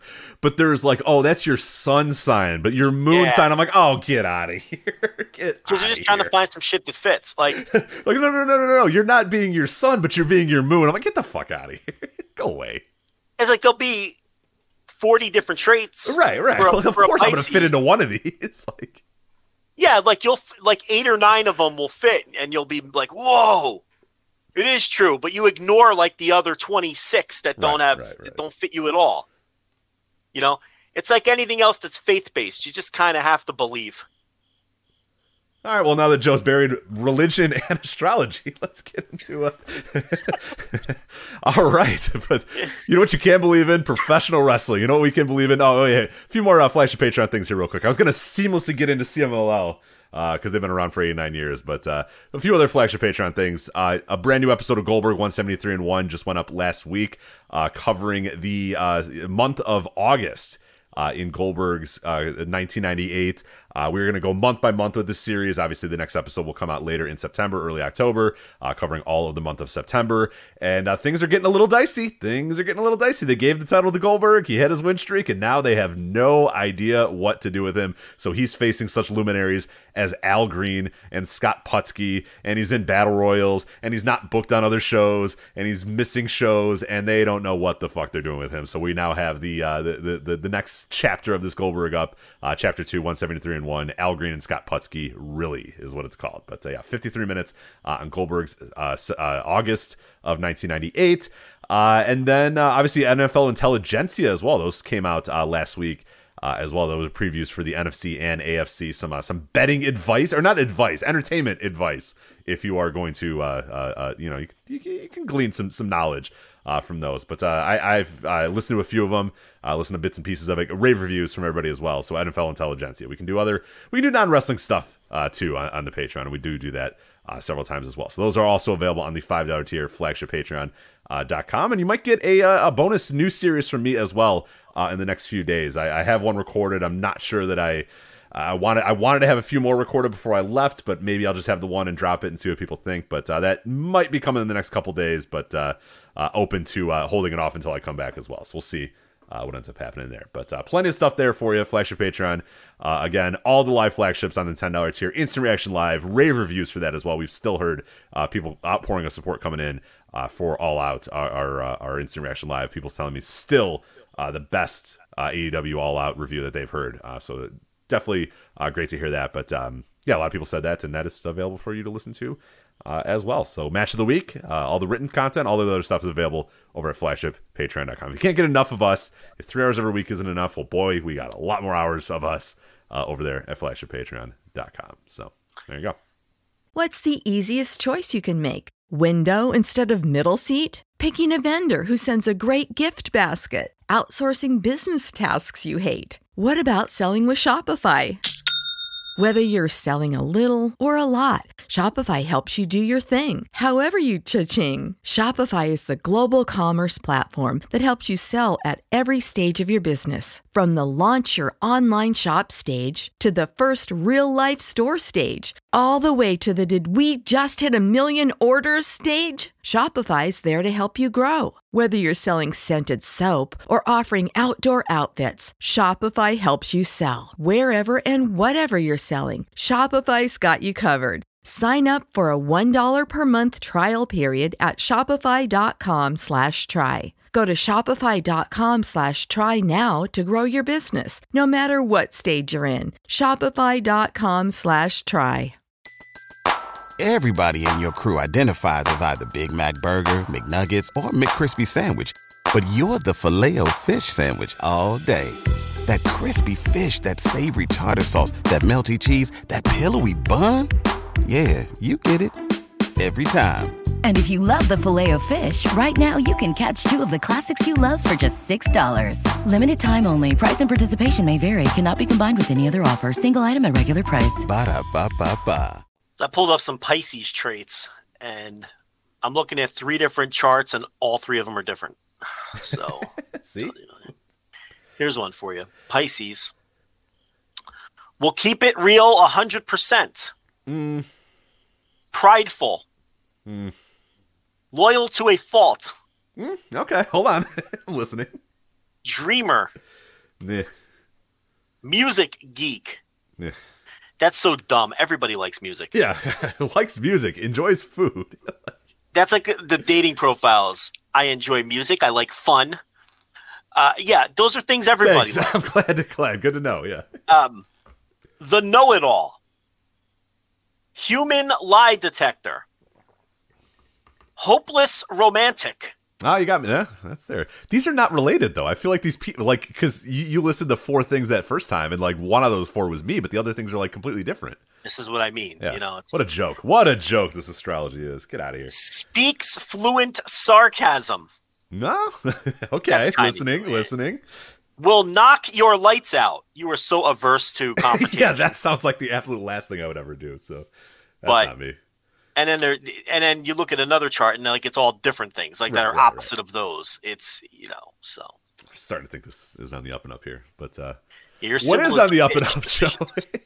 Is C M L L celebrating their eighty-ninth anniversary coming up this uh, weekend. We have a great preview from the one and only Cubs fan, lucha blog dot com, up right now at voices of wrestling dot com. So uh, no better person to preview that show than Cubs fan. So that is available there uh, at voices of wrestling dot com if you want to look uh, that up. Also, you can follow him at lucha blog dot com and at lucha blog on Twitter. An invaluable resource for all things uh, lucha all the time, uh, Cubs fan. But uh, yeah, they got the anniversary show this weekend, and uh, there's... There's some energy here with C M L L, and, and and I will say Cubs fans sent us this Grand Prix uh, uh, a couple of weeks ago, and I just kind of blew it off. I was like, yeah, yeah, yeah, maybe we'll get to it, maybe we'll get to it. Uh, and then, you know, he kind of said, hey, you know, the, the anniversary's coming up this weekend as well. Maybe you should watch this Grand Prix. Maybe you should, you know, get in. And I'm glad I did. There's some interesting stuff going on in C M L L, and this Grand Prix match was, uh, it was a happening, man. There was a sold-out Arena Mexico, everybody going crazy, and this is a fun-as-hell match. Uh, that uh, is available. I, I don't know if how publicly. Well, I guess it's publicly available, right? I don't know. Is that an unlisted video? I don't know. You could probably find it. You could probably find it. It's not going to be that hard. But uh, um, Grand Prix uh, International. It's from uh, August nineteenth, Arena Mexico. Uh, hell of a match, Joe. Hell of a match. A lot of guys. This was Cibernético. Uh, here is Atlantis. Uh, uh, uh, Mystico was in here. Stuka Junior, Templario, Titan, Ultimo Guerrero, uh, El Sobrano. Uh, uh, who who else was in this match? I'm missing. My computer has now froze as well, and I have lost. What do you want to know? Who's in the Cibernético? Yeah, who was uh, Volador Junior I know was on the one side. Oh, here we go. Uh, El Macias, uh, Kenny King, Lince Dorado. This is the other team now. Uh, Macias, uh, Kenny King, Lince Dorado, Matt Taven. Uh, oh, uh, or I don't know how to pronounce this guy's. Orculo, Orculo, Robbie Eagles, Rocky Romero, and Tiger Mask. I got most of them. I got most of them there. So you're an absolute. You're talking about. Uh... Oraculio? Oraculio? Oraculio, there we go. Yeah, that's how you. Yeah, that's uh, you. You know him. That's um, Jay Rios. He wrestles all over. Yes, yes, yes, yes. I, I don't know he, him under that name, unfortunately. But he was the first guy out. Also, by the way, so I knew it was, it was him the, because the announcers kept saying Puerto Rico, Puerto Rico. Anytime a Puerto Rican guy was in there, they made sure to let you know that man was Puerto Rican. I don't know why. They just could not wait to tell you that man was Puerto Rican. Lince Dorado got in there. Oh no, no, no, Puerto Rico. I'm like, all right, I get it. I got it. Well, this ma- well, this match is very well. It's the Mexican team versus the foreigners. Right. Exactly. So. Exactly. So I, I get that, but yeah, they they seem to really hit home the Puerto Rican guys for some reason. So hey, this show drew huge. This drew a five figure uh, attendance. I don't know if they sold out Arena Mexico necessarily, but if they didn't sell out, it was very close to selling out. And, um, you know, if you've seen a Cibernético style match before, you know what this is. It's like a thousand guys on each team, and um, it's elimination style, and Volador Junior ended up being the winner. This took place, by the way, on August nineteenth, yeah. But with everything that's been going on, uh, we never really got around to it, and it worked out really good to get to it this week because the anniversary show is coming up. So we get to preview that. And um, there, there wasn't a whole lot else going on in terms of major shows. So the C M L L anniversary show kind of stands alone um, with, I guess, just the, uh, the All Japan fiftieth anniversary show as the major shows this week. So it was a good time to um, talk about this show, which um, did tremendous business and was very well received. I watched the Hechicero, the Hechicero versus uh, Euphoria uh, World's uh, Heavyweight Title match that was also on this show, and that was a notebook match for me. Hechicero is is uh, always excellent. Now these two guys um, normally team together in a lot of the six man tags, so this was not your traditional face versus Rudo style. You know, technical versus Rudo style lucha match. So, and, you know, they shook hands afterwards and raised each other's hands and all that. And Hechicero retained the title.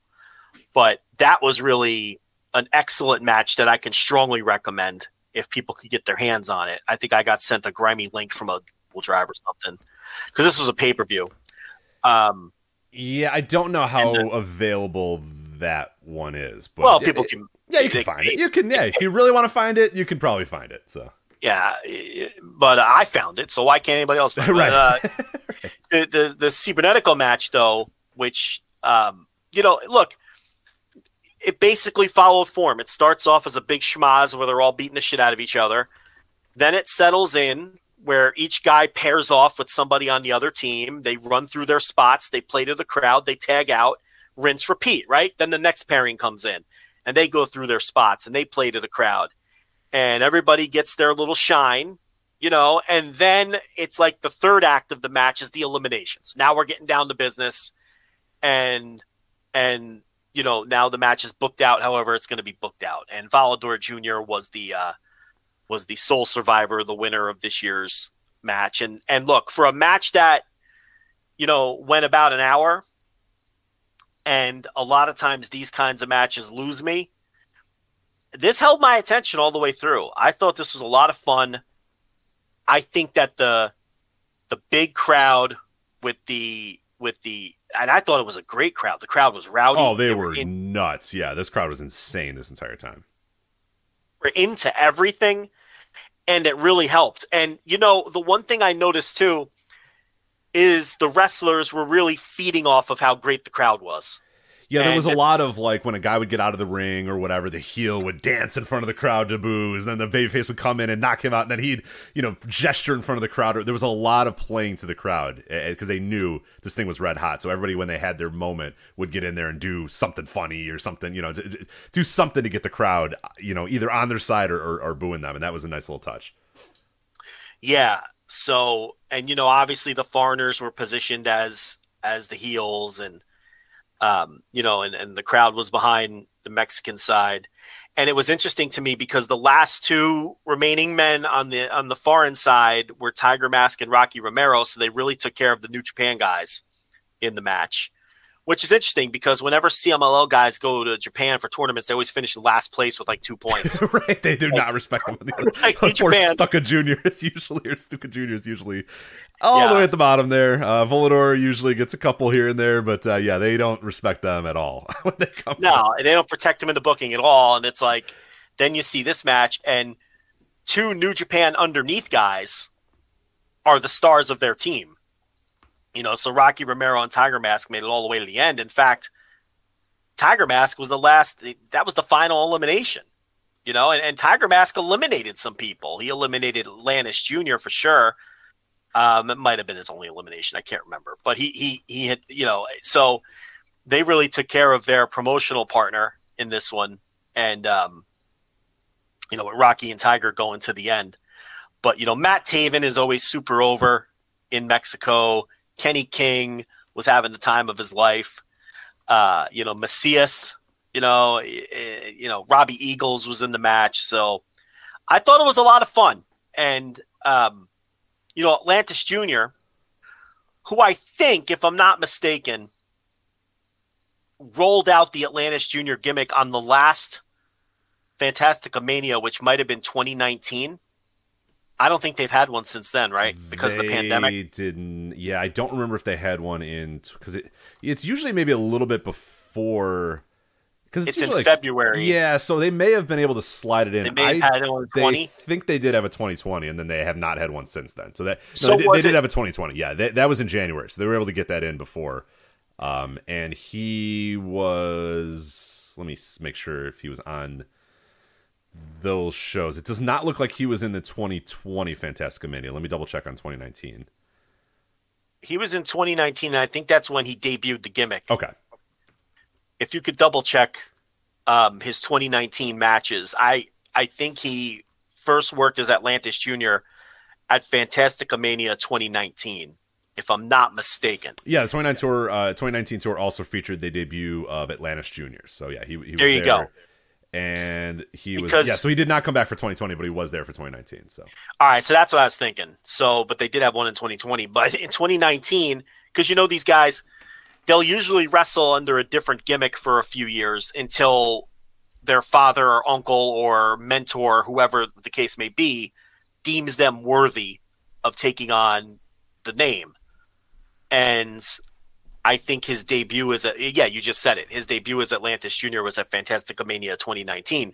So it's been a few years, and I obviously haven't seen him work because, as I said at the top, I have almost exclusively ignored C M L L during the pandemic because of how dire it was. Um, so I've almost exclusively watched triple A in terms of my lucha. So I haven't seen this guy since twenty nineteen. And, you know, I don't know his reputation in lucha circles, but what I would say about Atlantis Junior is, holy shit, he looks just like his father. Like his bo- he's turning into his father body-wise, like the same chest shape, and obviously the mask and the and and and the uh, and the tights and everything. But uh, you know, and he does the the same backbreaker and everything. So uh, I was impressed by him after not seeing him for a few years, and the match was just a lot of fun, you know. So. Um, I don't think the other two matches aired anywhere, but, you know, the, the Hechicero Euphoria match and the Cibernético I thought were a shit ton of fun. I think they were both notebook worthy. You know, I went four stars on the, on the Hechicero match, and the Cibernético um, was one of the better matches of that type, or just, it was fun and energetic. Yeah. Is yeah, what it was. It, it really was. And and I'm glad that you brought up the Atlantis stuff, because that was exactly what my notes were. The the thing that I came away with that match is going, holy shit, this guy's great now. Like, what? Like, I have not seen this guy in a while. And the last time I saw him, it was like, yeah, yeah, you know, I, and I remember us even, uh, we maybe even talked about it as well. Like, okay, uh, doing the gimmick, but he's not there. He's not, you know, he's not ready yet. He's just kind of, and, and that's tough. It's, it's, it's very difficult for these guys to follow up to their legendary father. I mean, it, it Lucha Libre is filled with guys that just can never, ever, ever follow up to what their fathers did, or what, you know, their grandfathers did, or whatever. The family lineage is so huge, and a lot of guys just can't, you know, they they, they just can't live up to that. And we were thinking, man, you got to follow Atlantis. That's gonna be tough. And we saw the guy; he was, you know, he's fine, but he wasn't, he wasn't all the way there. He wasn't all, you know, and that was obviously very early in his career. And now we're seeing, holy shit, this guy is like, this guy's good. Like that, as the match was going on, I went, whoa, they got a guy here. And so I wrote that note there. They have a guy here. And then Cubs fan says, "Hey, I have, you know, the uh, the, uh, the the anniversary uh, show uh, preview up. Uh, if you want to post it." And I went, "All right, cool." And his lead topic is that C M L L on their eighty-ninth birthday is going to celebrate having a new star. That new star, Atlantis Junior So he sees it too. And then oh, I come out of okay. this show and you see it. And I'm like, all right, well, this is these are smart wrestling minds that all are coming together independent of each other, because I didn't talk to you about this. Yeah, I didn't talk yeah. to Cubs fan about it. And I haven't been following C M L at all, so I don't know that that's kind of bubbling or whatever. But I was watching this match, and he did a dive to the outside, and the crowd exploded, and he was putting his hands in the air, and they were going, yeah, yeah, yeah. And I went, holy shit, they got a guy. They got a guy here. And yeah, it was kind of funny to to come to that conclusion, read Cubs fans saying they have a new star in Atlantis Junior, he's going to be a giant thing, and then hearing you say the same thing, I was like, all right, then they might yeah. have something here with this guy, because these are all smart wrestling minds that independently came to the same conclusion.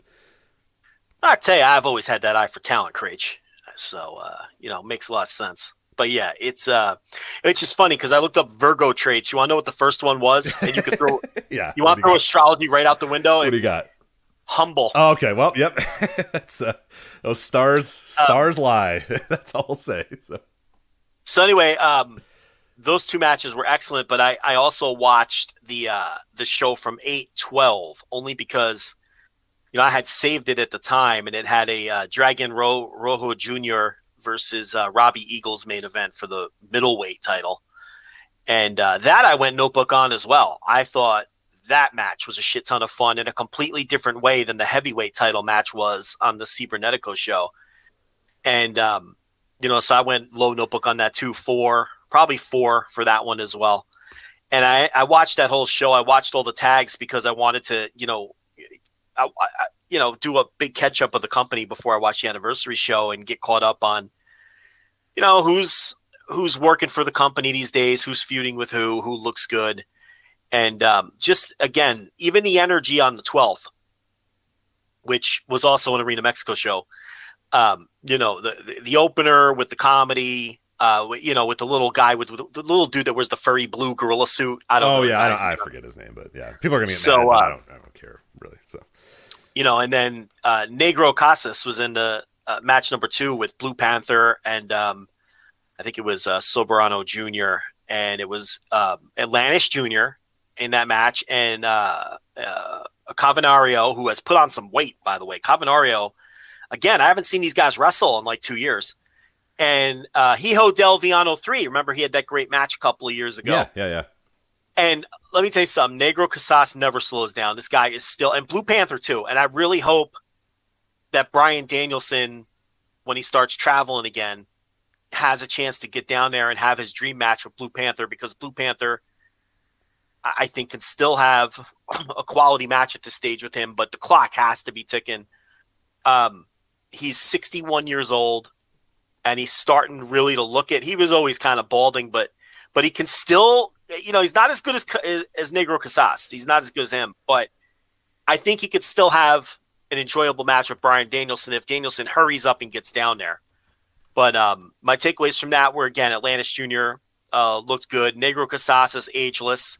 Blue Panther still looks good. And Cavanario has put on some weight.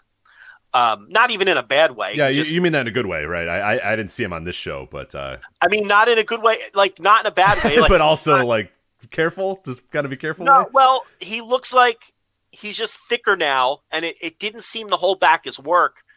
But um, it was just notable because he looked different. He just looked twenty-five pounds heavier. Okay. And it was kind of a shock because maybe if I had been watching C M L L. But again, we're time, coming in this like from a time loop. Like yeah. I haven't watched any C M L L in like two and a half years. So. I'm coming out of a coma. Yeah, I, I yeah. haven't seen the guy wrestle. Actually, the last C M L L match I saw was a Cavanario singles match against, maybe it wasn't Cavanario. It was Bandito versus somebody in the empty arena. Um, and I reviewed it behind the paywall. Might have been Cavanario. I can't remember. Nobody cares. Point here is, Um, I watched this whole show, and the crowd was red hot for that too. And um, you know, and then the other one was Hechicero and Euphoria and Mephisto. And again, because like I said, these guys teamed together, and um, they worked uh, Teton, Volador, and Atlantis. And then the main event was the Dragon Rojo Junior versus Robbie Eagles match. So that show is on YouTube, on C M L L's YouTube channel, and it is well worth people's time. If you kind of want to get geared up for the anniversary show or just get back into C M L L, if you're like us and you kind of haven't been paying attention during the pandemic, I was very impressed with that show too. I watched everything I watched today. You know, the thing about it is it's far more traditional Lucha Libre than triple A. I think everybody's aware of that. triple A to me is sort of like... It's junk. It's, it's, it's the it's, it's the lucha it's the lucha G C W. Yeah, we we ta- the last time when we watched one of those fake Triple Mania shows. Remember, our end result was I we I think we did it on an overrun. Which the best part about that is uh, a member of the triple A uh, management subscribed to us, yeah. I believe, because he thought that we were going to review the show. Hopefully, uh, I don't think he. Well, uh, we did review the show. Yeah, I don't I mean, think we uh, I don't think he uh, he re-upped with us uh, after the uh, the segment. But I don't know if that to be true if he re-upped or not or whatever. But um. At the end, I was just like, this, this company stinks. Like, I don't want to watch this anymore. Like, I tr- there's certain times where triple A will, I like it, and it's fun to watch, but it's always in a wink, wink, nudge. Most of the time, it's in a wink, wink, nudge, nudge. Ha, ha, ha, look how silly they're being. Where C M L L is never that way. Sometimes C M L L will bore me to tears, but when it hits, it's like, yeah, this is what I want. And, th- and, and from the history of the show, when we've enjoyed Lucha, almost ninety percent of the time, it's been C M L L stuff. You know what I mean? Like, it's been... that stuff that's like, all right, here we go. This is some interesting, the talent, uh, I, you know, the, the work, the the way that they work, the style they work, the the arena, the way the fans react, all that sort of stuff. It, it just has a much more kind of professional feel to it that I think you and I. Yeah, it's, it's traditional like. Lucha, and it's it, look. But the thing is, don't get me wrong. There's plenty of periods where C M L L is dry as a bone. Oh yeah, yeah. It, it can watch. Get real boring real fast. They they don't book anything. It, it's like they, you know the, the big knock on them is they just they know they're going to draw those tourists. So they don't have to put effort into the booking. There's also very oftentimes there's a lot of C M L L. There's a lot of Arena Mexico shows where it's very obvious that the crew is sleepwalking through the shows, and they have their times where it's just a very boring promotion. There's no doubt about it. What I watched today, and I watched through all of August, the pertinent stuff. I went back a little deeper and dabbled with some stuff from earlier in the summer as well. It came across as vibrant and exciting and a promotion that's doing some good things right now. So, and, and it came across as a very, as very much a dichotomy versus triple A. Here, here's the best way I can describe triple A. Okay. it's fun to drive past a car crash until you see the body bags. You, you know what I mean? Like, it's uh, I, I guess that's a morbid way that's to put a it. Very morbid way, but uh, I get, I get, I get the idea. I get what you're saying. But the idea here, you know what I mean? It's like Triple A. There's times where Triple A really lands, but it lands in a in a car crash sort of way. And then there's times where it's just Triple A is just too much. Like mm-hmm. it's all, it all feels the same.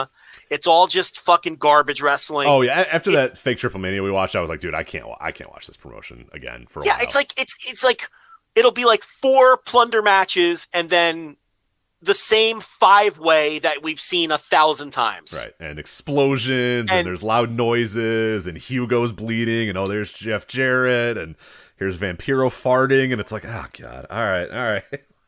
You know, and it's like the, the five-way is always really good, but I've seen it a hundred times. And then the other stuff is just the the plunder, like, wears out its welcome, you know, forty minutes into the show, and you're just sick of it. And, you know, C M L L is just, it's more traditional Lucha Libre. Yeah. And I think when both companies land, I prefer C M L L. Now, that could be absence making the heart grow fonder, and that maybe it's the Dragon Gate effect where, all right, I haven't watched C M L L in a long time. And wow, this is different. I haven't watched good Lucha in a, in a while, you know, because even the Lucha I've been watching has been shitbag triple A. And, but, but I do think the stuff I watched today was genuinely good. And, and, and I would, I didn't know what to expect, especially with a Cibernético match. It could be an hour where I'm just staring at my fucking clock going, when does this shit end? And I'm just watching it out of obligation, but it held my attention. And, um, you know, and, and maybe not watching it for a while kind of helps too. You know, it's like, you're not, it, it, it seems like it's, uh, completely fresh post pandemic. And, um, I, I really did enjoy everything I watched today. Uh, all right, so let's uh, let's touch on this uh, anniversary show uh, coming up this weekend. Now, it's a little bit wonky in terms of when you can watch it, where you can watch it, all that sort of stuff. Uh, Cubs Fan does detail it in uh, the, the voice of wrestling dot com uh, preview, so if you, you're interested in watching this live, uh, he, he does kind of explain some ways that you can do that. If not, I know they do put it up eventually on their YouTube channel, but it is kind of hacked to pieces, and I think it's like an hour and a half or, or something like that, so it's it's not ideal. Um, it also finds its way online pretty quickly usually, so if you want to wait, but if you want to watch live, and, and it feels like a fun show that you might want to actually check out live if you're interested in the segment that we talk about, uh, Cubs Fan, as I said, it has some details uh, on how you can go about doing that. But uh, the big, big thing here is we, someone's losing their mask or someone's losing their hair. Now, have you been able to know make sense uh, of what this match is and how this all kind of works out? Cubs Fan lays it out. It's a tournament. It, it is, yeah. It's a little mini tournament. It's like a tag team tournament. Okay, so yeah. It's not – it's okay, normally when they do these kind of tournaments, the losers advance. Right. Because the idea is you don't want to lose your mask. Right, this one's a little interesting in the case that I had to read it a couple times being like, man, I don't understand this at all, but it does – yeah, so lay it out. No, I think I've got the gist of it. So it, what it is is enemies are teaming together. Right. Guys that are feuding with one another are on the same teams. So you so, want to win, and yes, you might be in a position to lose your mask, but you want to take your opponent's mask. You want to take the other guy's mask. Right. So th- in this tournament, the winners are advancing right. as opposed to the losers, with with the idea being what Rich just said. You want to win and advance and get to the final because you want to take that guy's mask in, in, in, in, in the worst way because he's your enemy, even if it means your mask being at risk as well. Plus the idea being it's the anniversary show and there's sort of a prestige involved in working the – you want to work the main event of the anniversary show, number one. You want to be in the main event of the anniversary show and you want to take your enemy's mask. One of the teams is two guys like Ultimo Guerrero and Averno. They don't. They already lost their mask. So they, in their case, it would be a hair match. Right. They advance. Yeah, if they, if they make it to the finals, it would be a hair versus hair match. Every other team here – Uh, as all mask guys, and they yeah they will be battling to take their mask. So that that's where it, it took me a little bit of a second. I'm like, wait, why would the winners advance? And yeah, yeah okay, it makes sense then. It's it's yeah, you, you want to win so that you can take your opponent's mask in the end in that final match. So uh, that's that's. Uh, but uh, yeah, it's it, it's an interesting lineup, and uh, Cubs Fan you know gave some compelling thoughts for every one of the teams being potentially in that final match. Uh, Atlantis yeah. and Fuerza Guerrera. Uh, are going to face Averno and, and Ultimo Guerrero in that first match. And, and like you said, Averno and Ultimo Guerrero putting their hair on the line if they advance. Uh, and then the other one, the more interesting one here, is Atlantis Junior and Stuka Junior Uh, versus Dragon Roja Junior and uh, Soberano Junior Soberano Junior Yeah, yeah. So that's an interesting, because that's it's some younger guys in there. Juniors, obviously, all over the place. Uh, the first match, a little bit of your old heads, and the second match, your, yeah. your young guys. So you're at least going to get an old guys versus young guys semifinal. Uh, and then the interesting thing comes in, in, in, in who eventually gets to that main event, and and and who do they put in that spot? And and he's you know he theorizes that Atlantis even getting one win, even to get to the semifinals, would be huge uh, for his career. Let alone if he got to the finals and, and, and took someone. Atlantis Junior Yeah, Atlantis Junior Atlantis Junior Yeah, it's yeah. not it's not that big of a deal for old Atlantis to get there. He's been there plenty of times, but uh, yeah, Atlantis Junior winning a match, getting to the semifinals, maybe having a match. Um, you, you know, in, in that finals would, would would be interesting. But he does point out they tend to shy away from you know. father versus son type stuff. So maybe the betting line favorite yeah. would not be Atlantis and Stuka versus Atlantis and, and, and Fuerza. Yeah, even though that would be a semifinal as opposed, well, a final of the tournament. Right, that wouldn't right. be determined who loses the mask.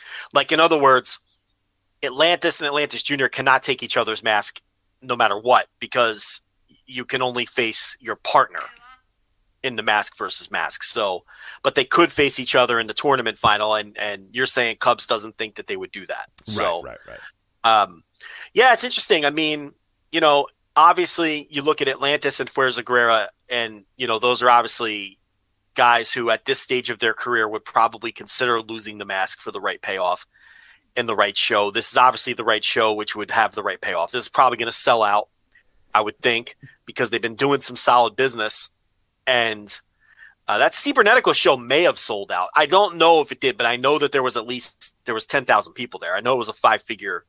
So you figure that this show will do better than that show, so that has a chance to sell out. For so sure, for sure. But uh, and and and and Cubs bring up does bring up a good point about this, that if you're gonna take Atlantis's mask, is it would would, would you want to do it in a in a tournament, or would you want to say, buy these fucking tickets because you might see Atlantis lose his mask? Like, now there, there's right. the idea that, hey, in this tournament, Atlantis might lose his mask, and maybe people are buying the ticket on the assumption that, hey, wow, Fuerza Guerrera or Atlantis might lose their mask here. But if you're going to take Atlantis's mask, or hell, to that to that Fuerza Guerrera in, in, in that same way too, that's something that you probably just want to say, hey, tickets are going to be X amount of dollars or, or, or whatever, and it's going to happen in three months, you know what I mean, or two months, or in in, in a, that's going to be the match. It's going to be Atlantis. For, so you have a fifty percent chance of seeing Atlantis get unmasked. Here, yeah, there's the idea that he might get unmasked, but maybe you really want to blow that out. When when it's time to to, to unmask Atlantis, that you're going to really want to blow that out, advertise it, and sell as many seats for as much as you possibly can, because that's one of the biggest things that you can do.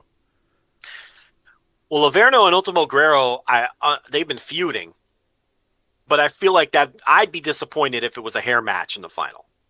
That that would that would suck. Me. Yeah, that, that would suck a little bit. Um, I kind of feel like they're going that direction, though. I don't know. What, where where are you they, at? They, with that? They could. I mean, I mean, look, I'm not going to pretend that I've got my finger on the pulse here. I crash watched two months of this company in the last two days, so I, I'm not going to sit here and pretend that I have a finger on the booking pulse. You know, it'd be hard enough even if I was paying attention a lot of times um, with this company. So I don't know. Um, you know. It could be one of the younger teams. Now, I would be pretty surprised just not that if Atlantis Junior lost his mask at this stage, because don't they want him to be a big star moving forward with with yeah, the I would legendary say, Atlantis gimmick and mask? Right, I would put him at like so, the last. I I'd put him possibly last among all these guys. Like I, that would just make no sense whatsoever. That'd be a beyond dumb dumb booking decision at this point to take his mask away uh, and take everything away that, that you know that makes him Atlantis Junior So I, I, I'm with you. I, I think he is absolutely the last person on this entire list uh, that should be losing his mask.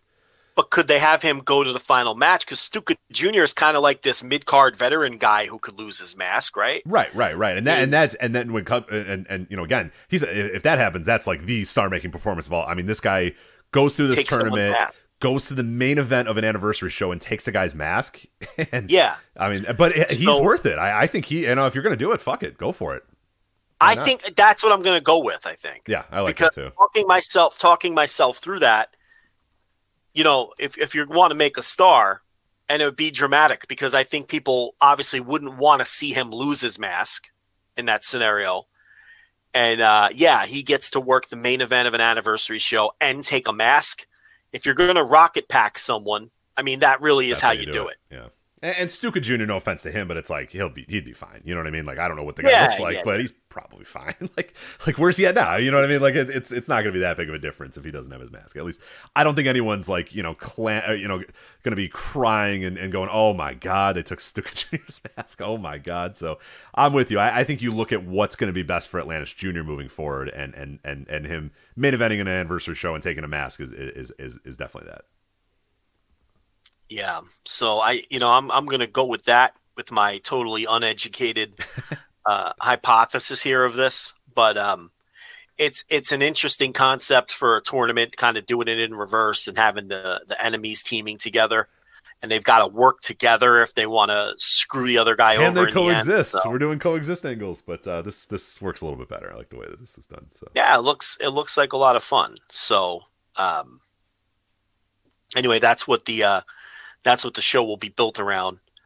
And that wh- when is this? This is on... that uh, is going to be uh, September sixteenth. September sixteenth. So Friday. Friday, yep. Okay. Yeah, I'm looking forward to that. And um, you'll be bouncing around Ireland with uh, Alan Cunahan and Trevor the Irish Wrestling Fan. Yep, yep, and yep, yep. Isle of Man guy and, you know, and, and uh, you know, and, and I'll be here in some form next week. Reviewing this show. So um but I, I have to say that my my crash watch the last two days has me excited about it now, and and I really enjoyed literally everything I saw. So a, a drastic change from the pandemic era of uh C M L L and the crowds, and maybe it's just um watching so much Uh, Japanese wrestling with clap crowds and whatnot. That, but but I, I really think these crowds. I mean, you watched too. Th- th- th- that was a hot crowd. Oh, they were insane. Yeah, they were insane for every single guy. And like you said, the guy, the, the wrestlers knew it, and they decided to make sure that they had a spot in every single mat, every single part of that Cibernético where they could, you know, pose in front of the crowd or or, or or directly have the crowd react to them in some way, shape, or form. They knew this crowd was red hot, and this crowd went.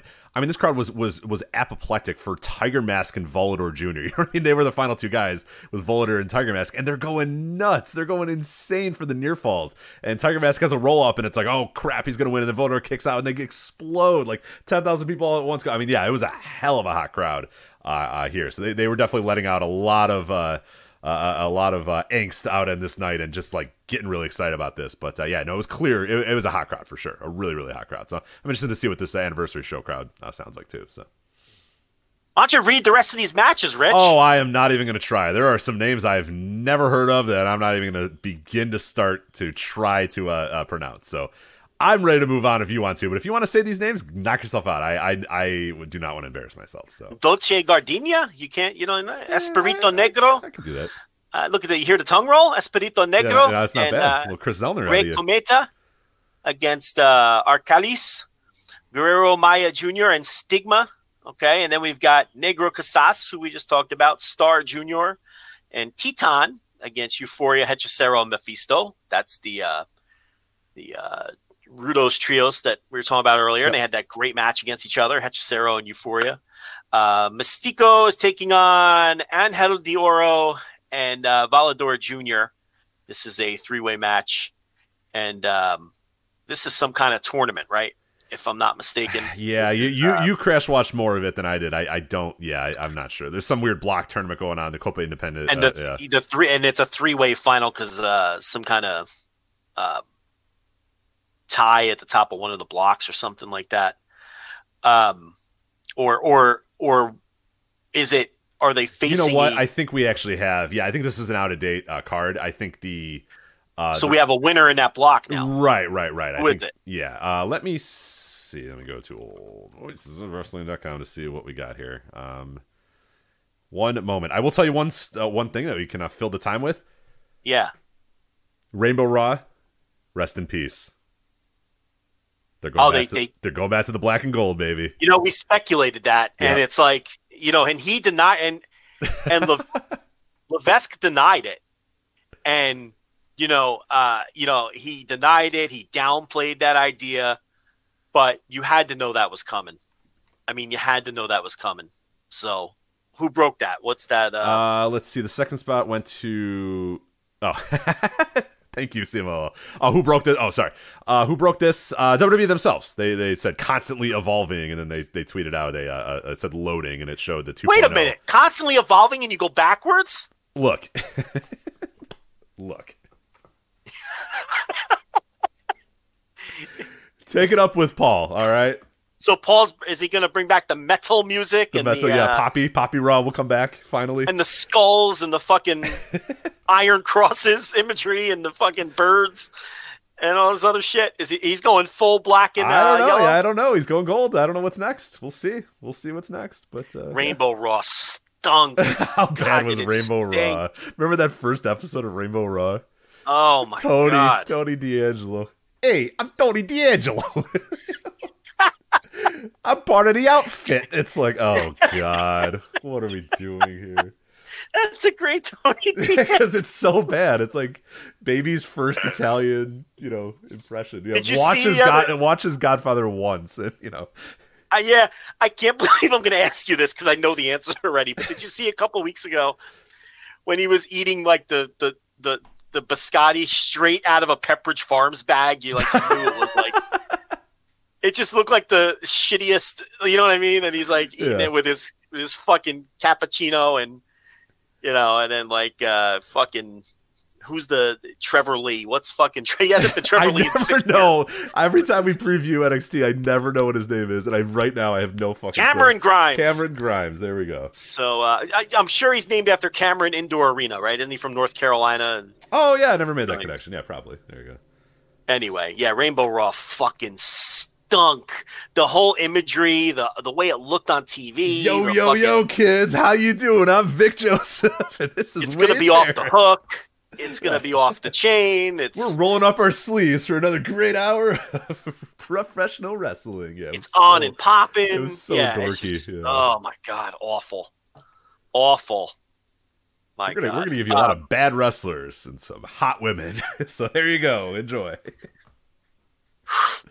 But it's now over, apparently. So, uh, all right. So, in uh, perfect Lucha Libre fashion, no, they uh, Volador Junior and uh, Angelo uh, Del Oro, they went to a double countout. So, uh, they're it's still a three-way. They're match. Still a three-way, yeah. So they went to a double countout. Right. They just couldn't possibly decide who to who to have win, so they went to a, a, a double countout. So, they would have got a ladies' mask match here. Uh yes, yeah, yeah. Uh, Jero Cheetah versus Reina Isis. You want to break that one down for me, Rich? Uh, you know, you I'd love to, uh... to but uh, we got other topics to get to, so you know. Yeah, yeah, we are short on time. You know, I had a I had a lot of notes, and and, and I planned to uh, really get in depth on this uh, on this on this match between these two ladies that I'm not sure I've ever seen wrestle in my life. Uh, but we do have to move on. Yeah, but that's I, I unfortunately the, uh, do not know who either of these people are, so I have nothing to. I'm uh, sure Cubs has a great preview, though. Oh, absolutely. On the site. Yeah, fantastic. So, Western Wrestling dot com uh, for, for that great uh, preview. But uh, that is not the only company celebrating an anniversary this weekend. All Japan Pro Wrestling has their fiftieth anniversary coming up this weekend as well. We also have a preview up at voices of wrestling dot com. Gerard, uh, co-host of the Emerald Flow Show here on the Voice of Wrestling Podcast Network, uh, has a great preview for you there uh, over at voices of wrestling dot com. And uh, it sounds like a pretty exciting show. Things look cool. Everything's set. But just wait. It is not live on all japan pro wrestling dot t v. Instead, it's on B S T V, which I think you can you can sign up for and you can get. But uh, if you are a All Japan Uh, T V subscriber and going, hey, yeah, here we go, fiftieth anniversary show, uh, you're going to be sorely surprised. You're going to have to wait till September twenty-second uh, to get the show on that service. But it is on B S T V, and I, I believe uh, Gerard does include some some basic instructions if you do want to sign up for B S T V uh, to watch the show. But uh, what do you think of the uh, the All Japan fiftieth anniversary show? Anything that uh, sticks out to you before we go kind of match by match here? So I reached out, had some conversations today. Um. What you're going to want to watch here. Now, look, you know, we've got Suwama versus Kento Miyahara in the main event. And it's going to be Jake Lee and Naoya Nomura. And the winner of that's going to get the title shot the next day, right? On the, um, on, they're going to do back to back Triple Crown championship matches, if I'm, if I'm understanding this correctly. So, Nomura, it was supposed to be Joe Doring in that match, but Joe Doring is having obviously another bout with the cancer. So they brought Nomura, who they've been using sporadically, and they very badly want to get back into the company. You know, we've talked about that a couple of times. But um, they'll bring him in to face Jake Lee. Suwama versus Kento Miyahara in the main event. Tiger Mask with this uh, this junior title match with uh, uh, Atsuki Aoyagi. So we'll see how much longer that Tiger Mask and um, and Yuji Nagata are going to be around. So Tiger, when they finish up and go back to New Japan, that's when Tiger Mask will probably drop that title. There's a tag team title match with uh, Shotaro Ishino and Honda defending against uh, your boys from Get Wild, Rich, Takeo Omori. I'm excited. Enjoy Get it. Wild. My guys. I'm excited. Yeah. And then, of course, they have to have, they got to drag out the old dudes because it's the fiftieth anniversary. So we've got, you know, Fuchi and Onita they're bringing in, and Shiro Koshinaka, who kind of just sits by the phone and waits for these anniversary shows. Yeah, he's got a nice little business going, though. He can throw his hip attacks. And uh, great. They'll, they're facing Great Kojika, uh, Yoshiaki Yatsu, and Masao Inoue. Um, we, as we noted earlier, Christopher Daniels is on this show. He's facing Yuma Aoyagi. Uh, we've got Hokuto Omori versus Minoru Suzuki. So they're really pulling out the stops here to bring in Minoru Suzuki in. The All Asia, you know, the voodoo murder stuff, which I have no use for. Yeah, I, I might skip and that match. That sounds awful. They're facing Hikaru Sato and, and Dan Tamura. Um, The Saito brothers triumphant return match, Rich. Oh, and who could forget their excursion, man? I mean, that that's. I, I guess this is a good opportunity. How much time do we have left in the show? Did, did so we you got see about an hour. So yeah, let's talk about their excursion. Which I mean, what was your favorite match? Favorite moment? Uh, just one, maybe, just to be a little more concise since we have some other topics. So, um, so I think Rich is being sarcastic. Did you see any of their matches from their excursion? Rich? I saw. I think it was uh, M L W, right? I saw they were in M L W for a little bit. I'm trying to remember how'd they where look. I, Eh. They're not that good. They, they weren't good in All Japan either. So I, I don't know. I, I don't think they're. Uh, think they still have a ways to go for sure. So. Well, they're teaming with our boy Cyrus, and they're taking on Twin Towers and and Yukio Naya, and um, then we've got some openers: Yoshitatsu Tajiri and Mitsuya Nagai and A T M versus Izanagi, Black Mental Ray Sushi, and Andy Wu, our boy Andy Wu. Andy Wu. Yep. And then uh, the opener is Rising Hayato and Ryo Inoue versus Shusuke Kodama and Oji Shiiba. But I did skip a match because this is the match I want to talk about. And that is Yuji Nagata versus this Yuma Anzai. So Yuma Anzai, they think, can legitimately be a legitimate top star. And from what I was told today, New Japan wanted this guy very badly. Yuji Nagata wanted to bring this guy to the New Japan dojo very badly. Suwama sort of won the, the, the power struggle to get the guy in. Um, he's got good height. They say he's uh, you know, very good looking. Um, and he if he if he has and you know he's a he's a obviously he's an amateur wrestler, so Yuji Nagata was very excited about that idea as well. But he's part of either the same, he either went to the same college or the same university or was in the same university wrestling team that Suwama once wrestled for and Jumbo Saruta. They're going to try to push him as the next Jumbo Saruta. They, they're very high on this guy. As I said, Yuji Nagata wanted to bring him to New Japan. When All Japan won sort of the battle to bring him in, Yuji Nagata pushed and angled himself to work the date. Yuji Nagata loves this guy. He wanted to work his debut match with him. Um, so uh, keep an eye on this dude. And if he does work out, this is obviously exactly what All Japan needs. So um, the, the university connection with Suwama seemed to be the deciding factor for this, for this dude. So he's going to be Suwama's pet project. And, you know, the next decade of All Japan could be determined with whether this guy takes or not. But I'm told that he is a legitimate, real, keep an eye on level prospect. So that's why I saved that match for last. And this is someone that everyone should be watching very closely on this show.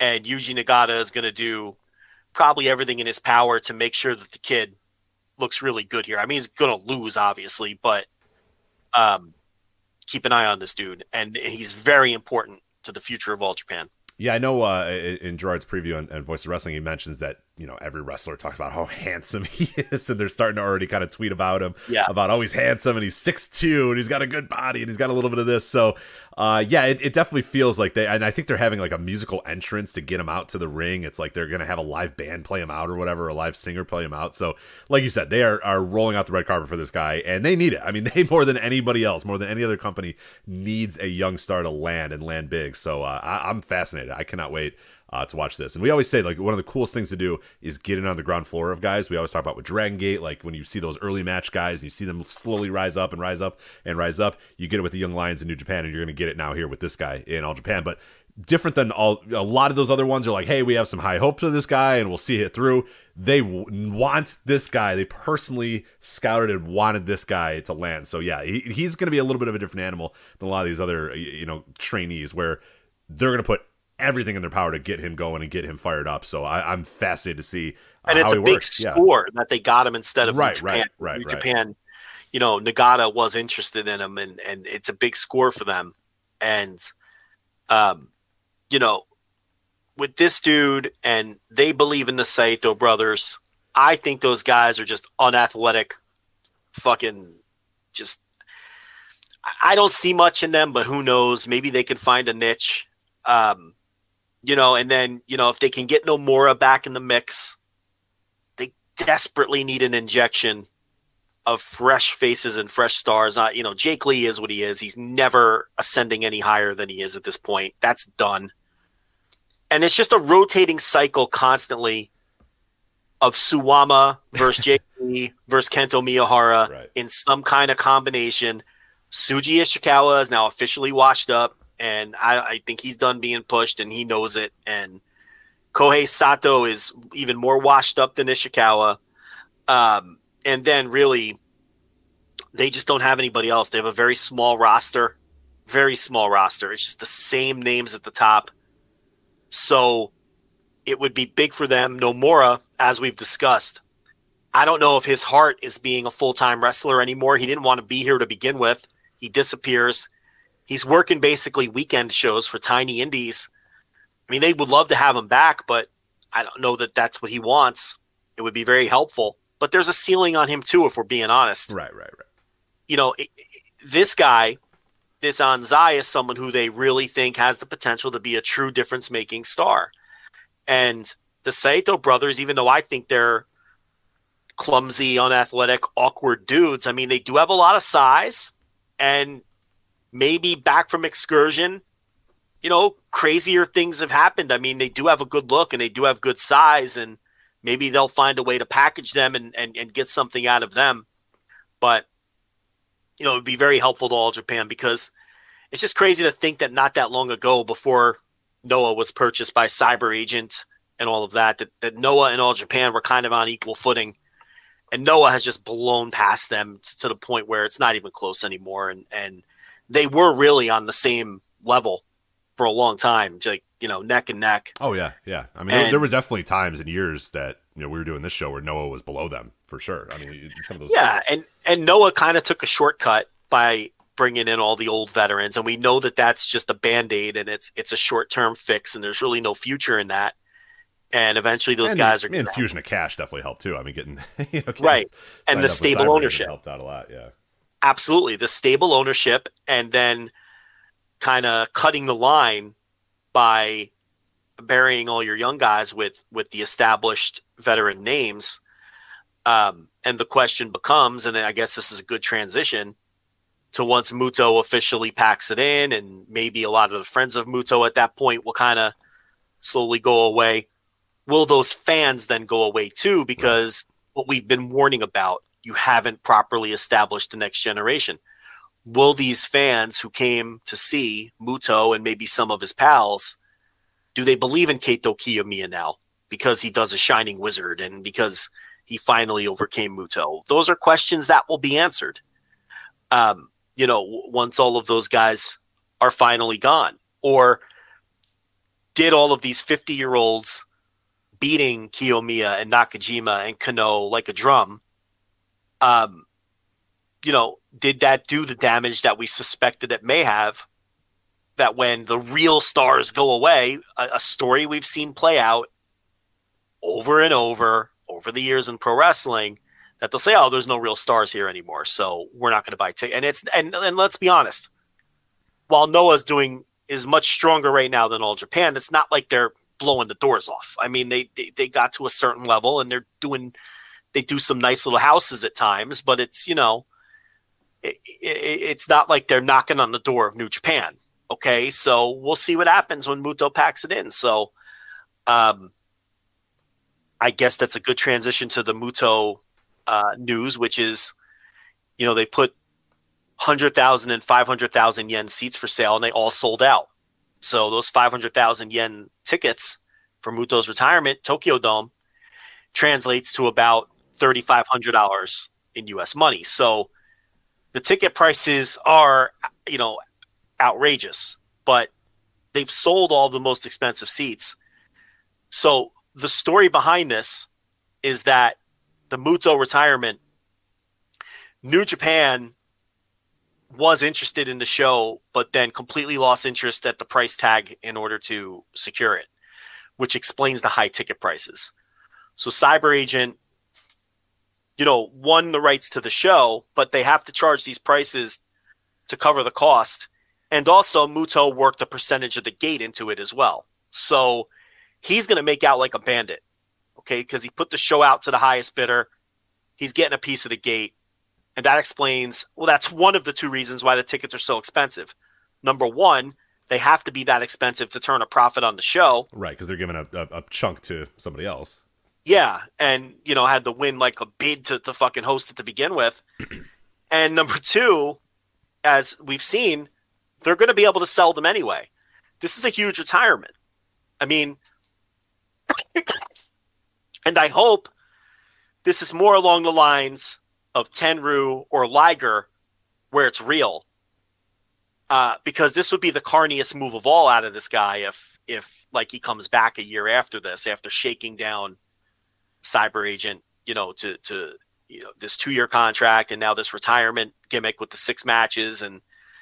Um, this show, which, you know, is not guaranteed to even make money with these ticket prices because they still got some work to do and they got to put some more, and they probably will put a ton of people in that building. This really is a huge event for this guy, for Keiji Muto, hanging him up. I know we've been critical of his politicking and his in-ring, but it's still Keiji Muto, and it's still one of the biggest retirements that Japan will ever see in terms of a retirement match of this magnitude. Oh yeah, I mean, he's a guy who's been a prominent figure in, in yeah, we, we've kind of debated his current drawing level and all that sort of stuff, but I mean, this guy's been a prominent figure in, in in Japanese wrestling and in the greater wrestling world now for fuck, you know, almost forty years at this point. You know, quickly approaching forty years uh, for for his time. Certainly thirty plus, and, and and played a huge role. What makes him special more than than a lot of other guys that he played a role in almost all of the major companies at some point. Uh, obviously, coming up in New Japan, leaving, going to All Japan, kind of resurrecting All Japan when it looked like they were on death's door, uh, and then now obviously jumping on to, or help doing Wrestle One and all that sort of stuff, and then also now ro- jumping into Noah. So he's had tentacles in every major Japanese wrestling promotion for a while, and that's a lot of other guys, you know, spent their entire career with one company or with only with All Japan or only with New Japan or whatever, but he's got tentacles every single way. So if you're a fan of any of those promotions, you know, you've watched him at some point, um, uh, you know, wrestle. So. Uh, yeah, no, it, it, it's a huge retirement. It's it's one of the big guns, you know, retiring. You know, it's it, it matters. Those sort of things matter. I'm with you though. I, I really, especially these people paying, you know, almost, you know, five hundred thousand yen for these seats. I really hope that they are seeing truly, you know, his final match, and it's not just, you know, he comes back in a year or something yeah. like that. So that would suck. I mean, the payoffs are going to be enormous, um, you know, for him and, and probably some of the other uh, tippy top guys. All the other promotions are are angling to get people on the show because they know this is going to be a big show. So I know that. There's probably going to be zero one talent on the show. Um, Big Japan, I know that Muto wants Daichi Hashimoto on the show, which makes a lot of sense. If you remember, uh, first of all, the connection to, to Hashimoto, number one. And number two, they were going to wrestle at a Wrestle Kingdom a number of years ago, and Daichi Hashimoto broke his arm. Um, but anyway, he he um, and who knows how Hashimoto's career could have went if he worked that. I, that's one of my big what-ifs in Japanese wrestling. Like, if Daichi Hashimoto works that Wrestle Kingdom and doesn't break his arm, does he then catch on with New Japan? Does his career go a completely different direction? Right? I guess we'll never know. But um, Zero One, obviously Big Japan, New Japan wants a presence on the show because it's Muto and because it's his retirement and everything. And you'll probably see some other promotions get in the mix as well because, you know, it's Muto and it's a good chance to send talent that you want exposed to eyes that normally wouldn't see talent and all those sorts of things. So, um, yeah, it's going to be a huge show. And, and uh, you know, it, it has a chance to to draw very – it's funny because it has a chance to draw very well. And even with these ticket prices, there's concern. Still not make money for Noah. Yeah. yeah, I mean, the money's going to Muto. But, but you know, I, based on how quickly those super expensive tickets sold, I would think they're not going to have much trouble at all selling the rest of the tickets. I mean, this could be one of the biggest. This could, I mean, could potentially challenge Wrestle Kingdom yeah. for oh, total yeah. number of tickets sold. Um, and we'll probably do a bigger gate. I mean, if it does have the same neighborhood, because Wrestle Kingdom's not going to have four thousand dollars, you know, tickets. So, um, yeah, it's like we said last week. I think Noah has made some very good moves over the last month or so. You know, Keito Kiyomiya wins the N one, which was absolutely the correct move. If you truly do expect to push him coming off the Muto win, yeah, he had to win this tournament. Um, and, and the final match was excellent, and Hideki Suzuki did business the right way and all those things. It wasn't like he beat Hideki Suzuki and then Hideki Suzuki showed him up the way that Funaki did earlier in the tournament. He did business the right way. And now they secured this show, which can end up being, you know, one of the biggest gates in Japan in a number of years at the end of the day. So we got plenty of time, obviously. That is not until, uh, what, February, right? The Keiji Muto retirement. So we'll, uh, we'll be covering it, obviously, as as we uh, approach uh, a little bit closer. But, uh, yeah, February twenty twenty-three at Tokyo Dome. So we got plenty of time there, but uh, interesting to see those tickets already kind of going. Uh, Real quickly, while we're in Japan, I uh, just wanted to touch on uh, this Taka Taichi Despi Mania Taka Michinoku debut thirtieth anniversary show uh, from J T O uh, September twelfth. Uh, the main event, excuse me, sorry. Uh, so it's El- Taka's Taka's thirtieth anniversary and Taichi's twentieth, right? Yes, yes, there you yeah, go. I think so, that's what it was. Yeah. Uh, El Desperado Junkasai. I, I didn't watch anything else on the show. It's an interesting looking show uh, from top to bottom. I, I don't know that I'm going to watch everything else on there, but uh, I did watch El Desperado and Junkasai. And, uh, Joe, this is a match definitely go out of your way to check out. I know a lot of people really, really love this match. I've seen a lot of match of the year buzz from people that I do trust and people that I do, you know, and, and I get it. I There's a certain segment of fan that is going to think this is the match of the year, and I get it. I totally do. It's not that for me, but that doesn't mean that it wasn't awesome. It was still really, really good. Uh, El Desperado was fantastic in it. Junkasai, I'm, there's a lot of people that love Junkasai that think like Junkasai is like one of the greatest wrestlers of all time. I, that's not me, and it's I don't think it's you either. Uh, on Junkasai, he's fine. Like you know what I mean. Like I, I, I never, I, I don't dislike Junkasai matches, but I don't go out of my way to check them out. But I thought he was was solid in this match. But I thought Desperado was great. Uh, it's very well structured. It is deathmatch, so uh, you know keep that in mind. Obviously, uh, there's there's mask ripping, there's bleeding, there's you know deathmatch, you know setting up for deathmatch spots or whatever. Uh, and ultimately, that always has a limit for me. There's always going to be kind of a, a there. Very few deathmatches really reach a, a, a super super high level for me. Takeda did a few times, you know, watching him in his prime, but more times than not, I'm just kind of like, yeah, I don't know, you know. But this one does have a lot of emotion, a lot of good stuff into it. But but ultimately, yeah, there is always a ceiling with me. Uh, and death matches. So uh, with that said, I'm still like four and a quarter, four flat on it, somewhere right in between there. I, I think you will enjoy it as well, but uh, uh, definitely recommend if people are are, are are I've been hearing a lot about that match. Uh, one to definitely check out El Desperado versus Junkasai from uh, September twelfth, uh, Taka Taichi Despi Mania. Yeah, I'm gonna watch it. Uh, Junkasai does nothing for me, but um, I'm not a deathmatch guy, um, so I'm not a huge fan of the Crazy Monkey. But um, yeah, I'll give it a shot. Did you did you ever see? Did you ever get around to the Despi John Moxley death match? Uh, I did, I did. Yeah, yeah, yeah. That that. How does it compare to that? Um, I man, I think I like this one a little bit better. Um, oh man, that one was good. I, I think I like this one a little bit better. There's a little bit more.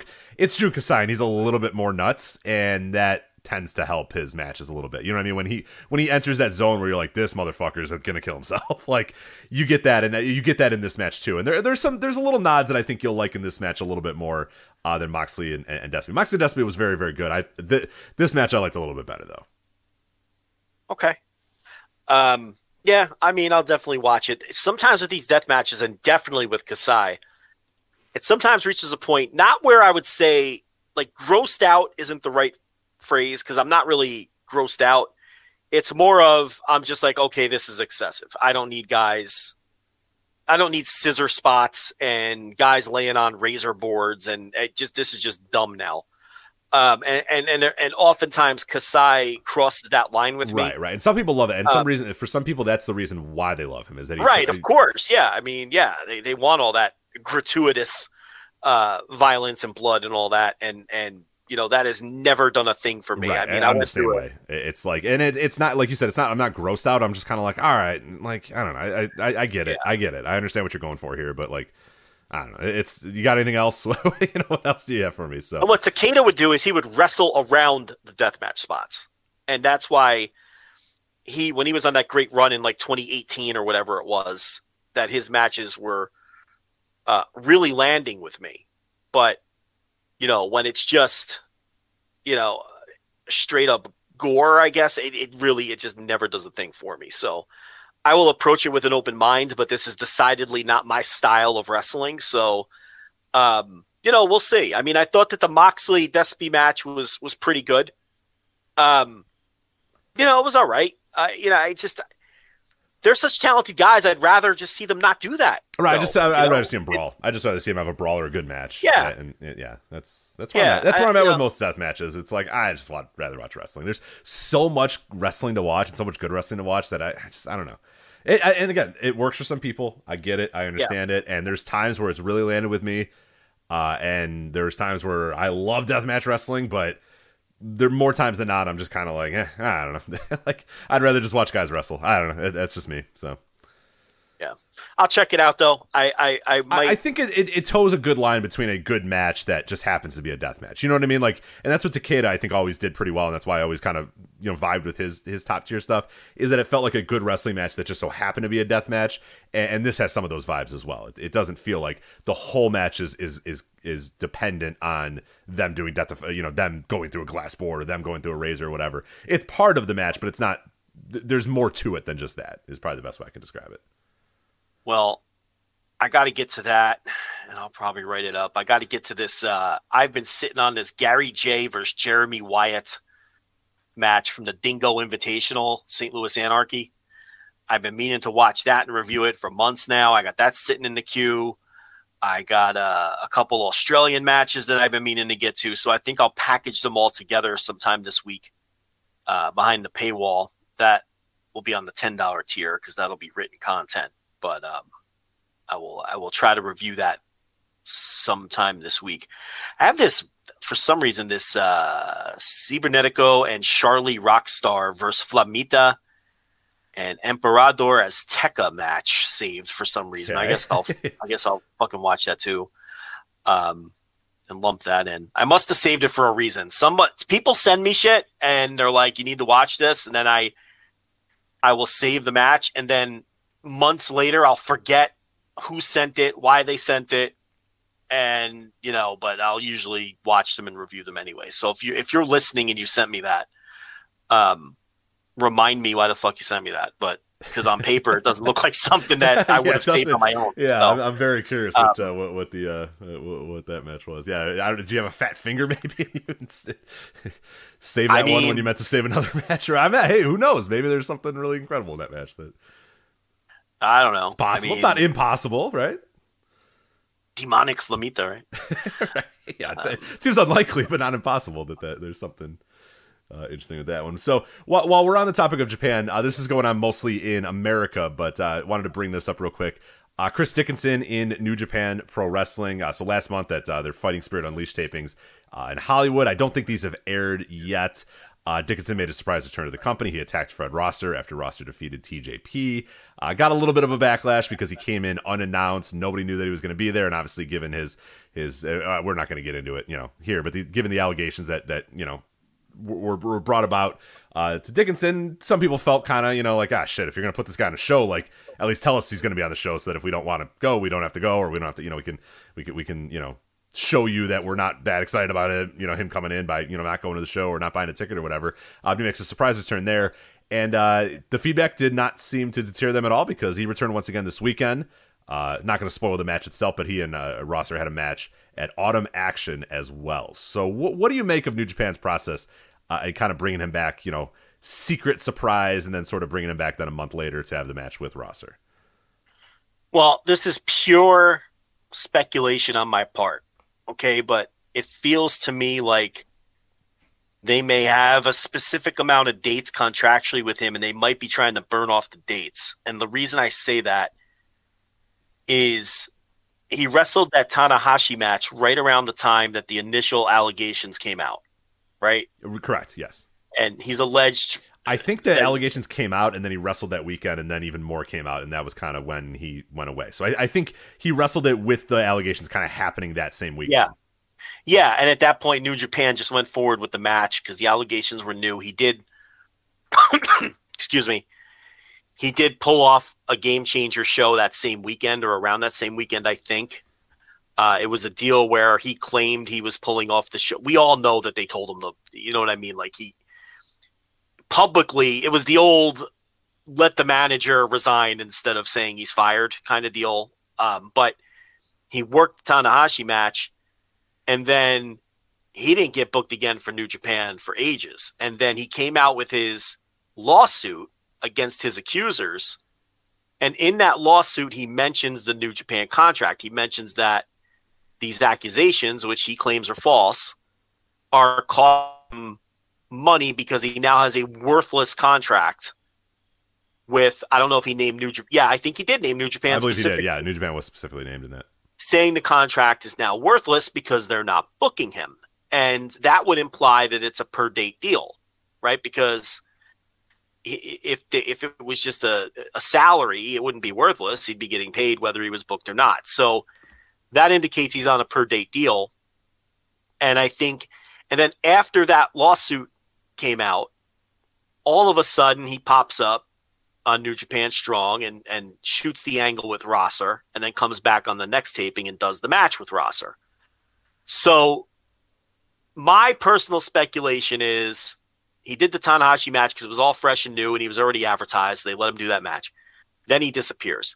Then the lawsuit comes out and New Japan may have said to themselves, you know what? This guy's getting litigious. He's taking the tact of I'm going to fucking sue everybody. He he names us by name in the lawsuit, says that the, the contract is worthless. So if New Japan owes him some dates contractually, they might be thinking, you know what? It might be best to just book this dude, burn off these dates, and then wash our hands of him once we're no longer tied to him contractually. Now, again, that's just me speculating. And if I was going to burn off dates on a guy just to get him off of my hands, well, Rosser is the top guy in New Japan Strong, and he's the champion. So why not job him on the way out and have him lose to, to your top guy, right? Right, right. So that would so that would make a lot of sense from that perspective. I know a lot of people, when I brought that up, have said, no, well, you would just put him in there with like dark matches or against, you know, a prelim matches or something. And it's like, well, I mean, that's one way to look at it. The other way to look at it is we're in this situation. The guy has some name value. Let's have him job to our top guy. I could totally understand that mindset. Right. And it's a little um, scuzzy and, and, and it, it's, it is the wrestling business. So it is a little scuzzy, but the idea too, maybe that, okay, look, everybody fucking hates this guy's guts now. Let's have him go and attack our guy. You know what I mean? Like if we're going to, he's going to be a heel. Everyone's going to hate him. Yeah. You're going to get heat anyway. I mean, or it sucks, but that's wrestling, man. You know what I mean? Like that's, that's, or if the guy's already, if you're already scared that he might come after you legally, if you try to just book him in like dark matches or meaningless bouts or something, he might like call it might be less trouble just to book him in real matches. So he's happy and then right, you right, burn right. off the contract. But the flip side to all of this is it may not, none of this may, we may be giving New Japan far more um, credit than they deserve. They might just not care. They might just have just let the time pass and, maybe they saw that he filed this lawsuit and maybe they're thinking, all right, well, he wasn't arrested and he doesn't seem to be in any legal trouble and there's no legal reason we can't use him. And maybe New Japan just doesn't give a fuck. You know, they they, they obviously had continued to book other people who had similar, uh, you know, uh, speaking out style allegations and they continue to do so. So maybe that's what this is too. I don't know, but it just seems fishy to me that they seemingly washed their hands of the guy. He names them in the lawsuit. Um, he, he he brings up their specific contract in the lawsuit, and then all of a sudden they start booking him again. Right. It's a little weird to me. Um, now, should they book the guy sort of in this, uh, you know, cloak and dagger way where he's not announced beforehand?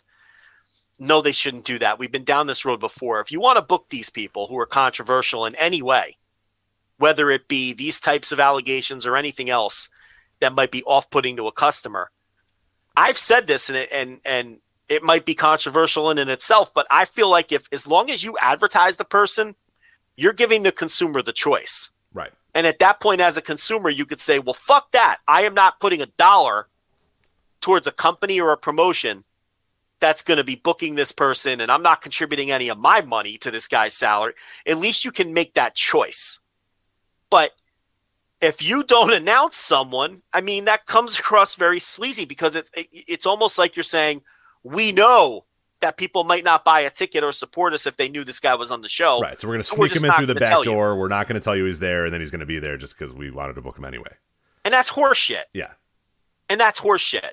And I'm and, and and there's people who might say, well, no, you just shouldn't book any of these people. And that's fine. I understand that too.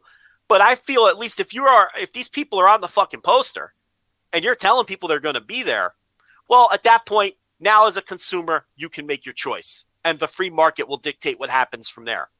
But by not saying anything, and now this is twice in a row. Now, the first time it was a surprise attack. But again, maybe you shouldn't do surprise attacks with people like this. Right, with people, yeah, with that particular guy, it might not maybe be the that best takes move. away yeah. that angle for this particular guy, right? Or you can have him and say, you could even say, even if he doesn't have a match, Chris Dickinson will also be appearing. Like, like Gabe used to do, also appearing, and there's like ten names. Yeah. Because he hasn't booked the matches yet, right? Like, you could say also appearing, you know, Chris Dickinson. All right, maybe it spoils the sneak attack later, but some things are more important than your goofy wrestling angle. And there's no excuse to have not have announced him for this one, because you already shot your angle and set up the match that you just did. There's no reason not to announce. So now you have to assume they're just being sleazy. And remember, this was the same offshoot promotion that tried to sneak Marty Scurll through the back door and shot an angle with him. Right. So all and the rumor was said, he. Please stop.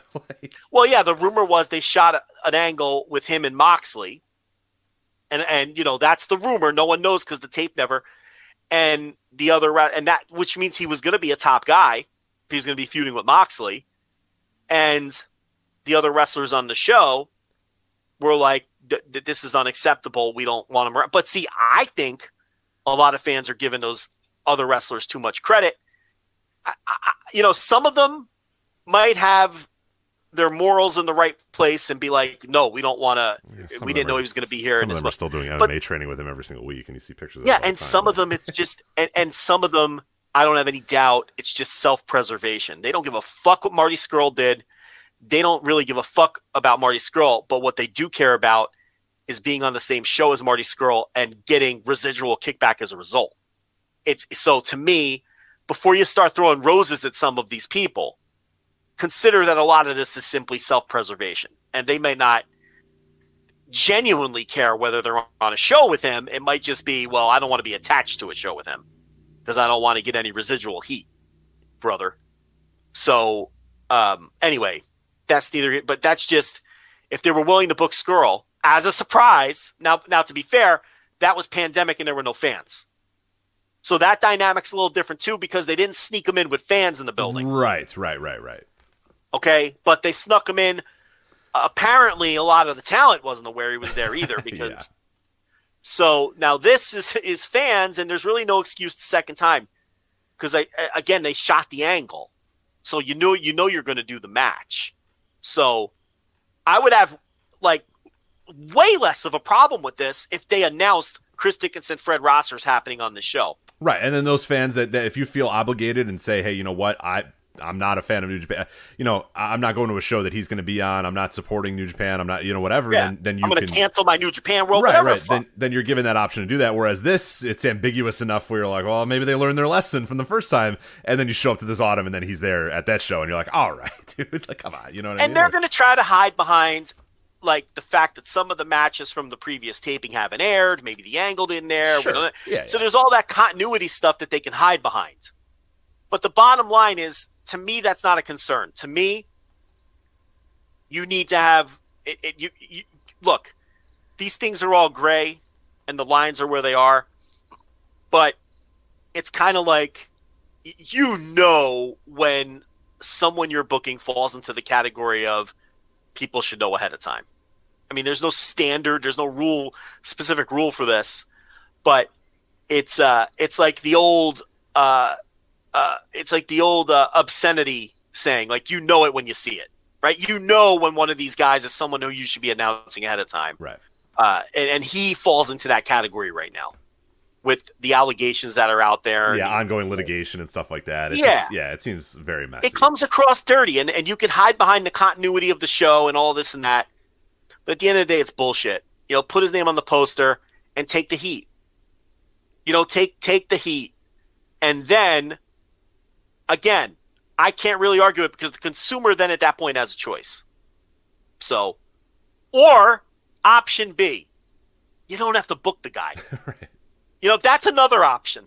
You know, but again, maybe they feel they're legally obligated to get through this contract, and that's something we will, we won't know. They're not going to talk about it. No one's going to answer questions about it.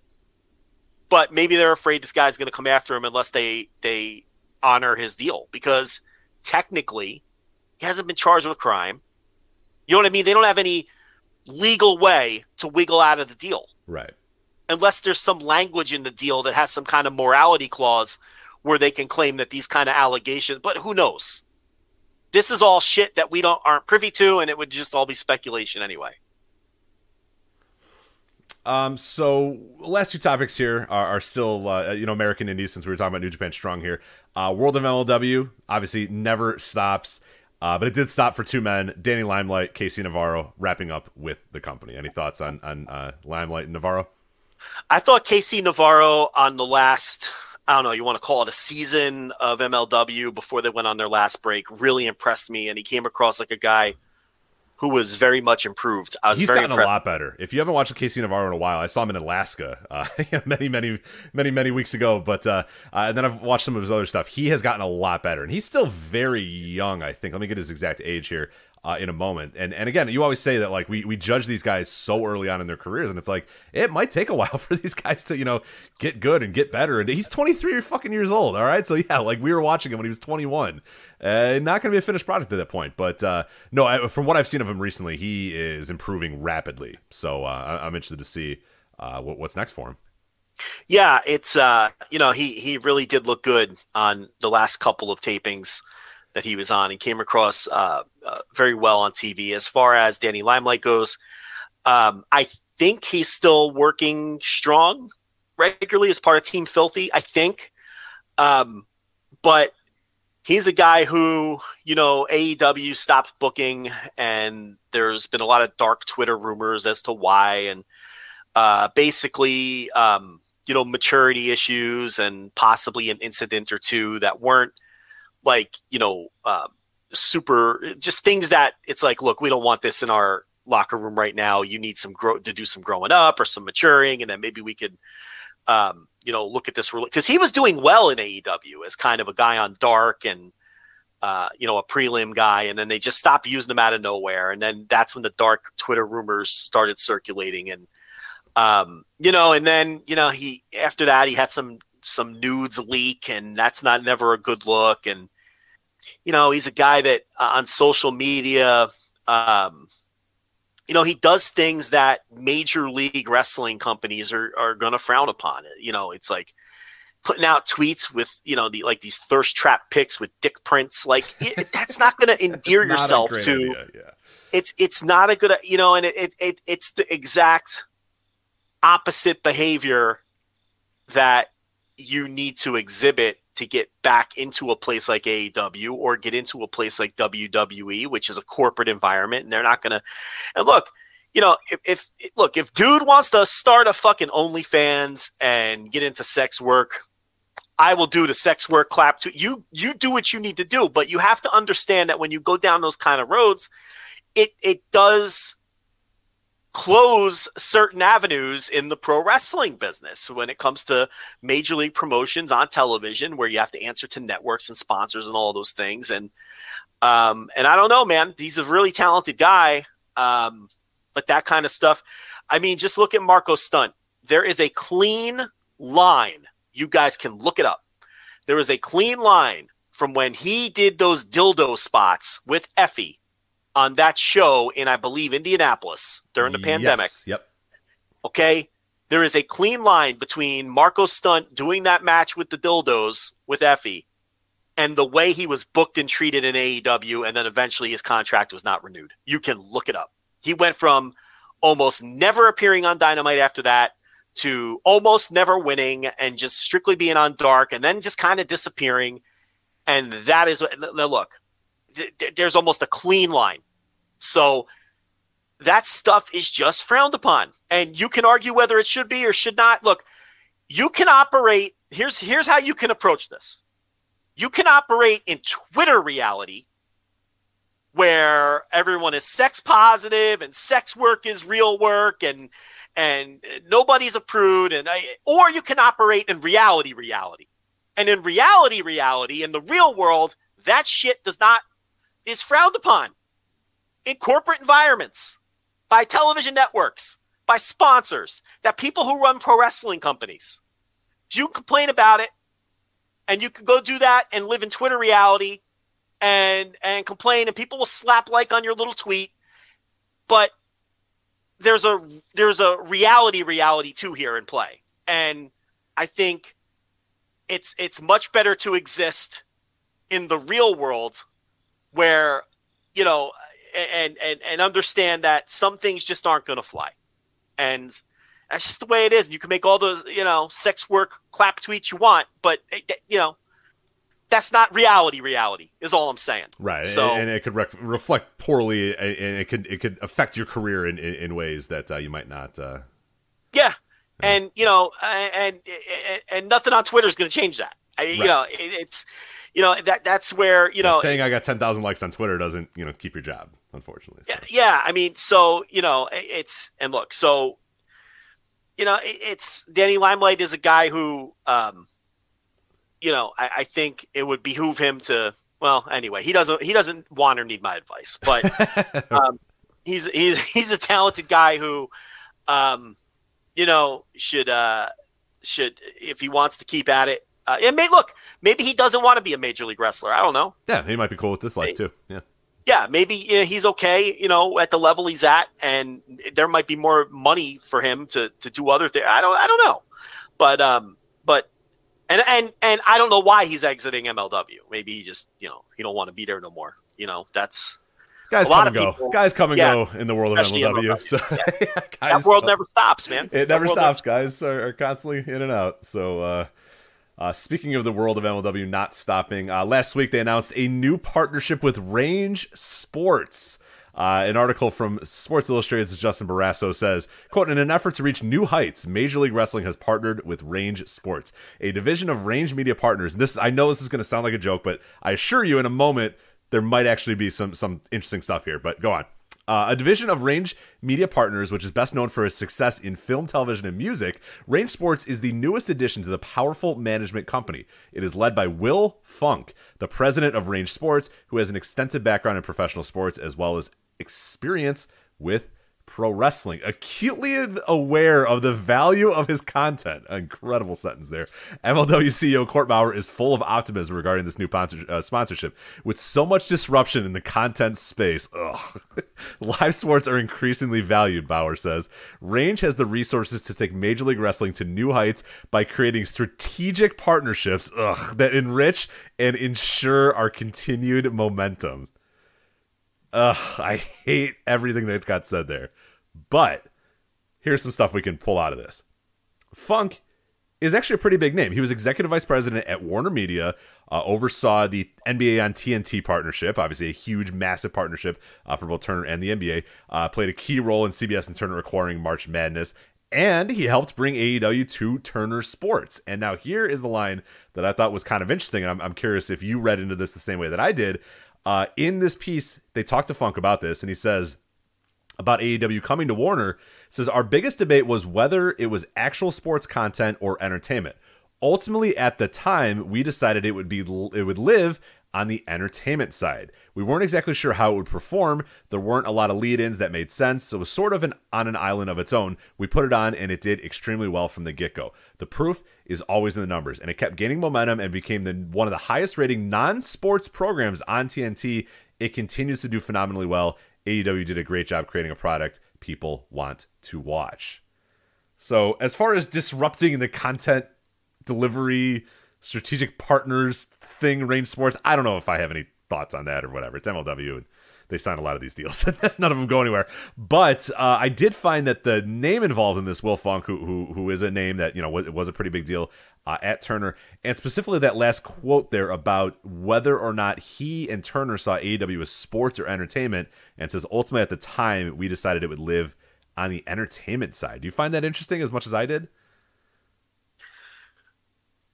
Yeah, but that was twenty nineteen, so I don't know how that applies to today or how they view it today. You see what I'm saying? Yeah. So it's it's it, yeah. I, I don't know. I don't know what to make of that. It's strange, and it, it it brings up an interesting question that you have to have with these networks and stuff, because we kind of always say, oh well, you know, uh, wrestling is live sports, or wrestling can can it, it's D V R proof, it's live sports, yada yada, all that sort of stuff.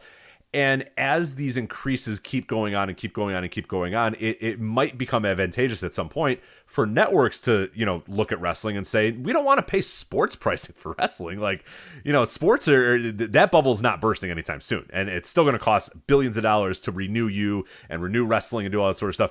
We don't want to pay that sort of pricing for wrestling. So we're going to kind of consider you entertainment and pay you a decent amount of money. You know, you're still going to get paid a decent amount of money, but we're not paying you the money that we would pay the N B A or or the N H L or M L B or whatever. And it might be an interesting thing where networks start to kind of, you know, with the increasing prices, start on their end of the, the, the, the you know, start saying, well, you know, we're not going to, we're not going to pay that insane money or whatever for, for this stuff. Do you think that has a possibility of happening anytime soon? I mean, it's hard to say. Um, you, you, I, you, you, you know what I mean though? Yeah, where yeah I do. Yes, it's advantageous to have live sports. And oh, we have live sports and it's live sports. But it's also expensive to have live sports on your network, yeah. too.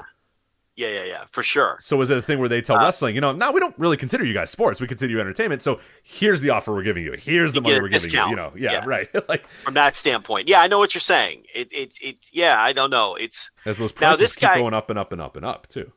But this guy's not with Turner. He's not with No, he's, he's doing quotes. Moresso was asking him about his time at right. Turner here. Right, right, right. So just to be clear for everyone listening, this guy is not with Discovery, right? Or, he, yeah, yeah, no, or that company anymore. Um, so what he was saying was in twenty nineteen, they were sort of slotting it in on the entertainment side, not the sports side.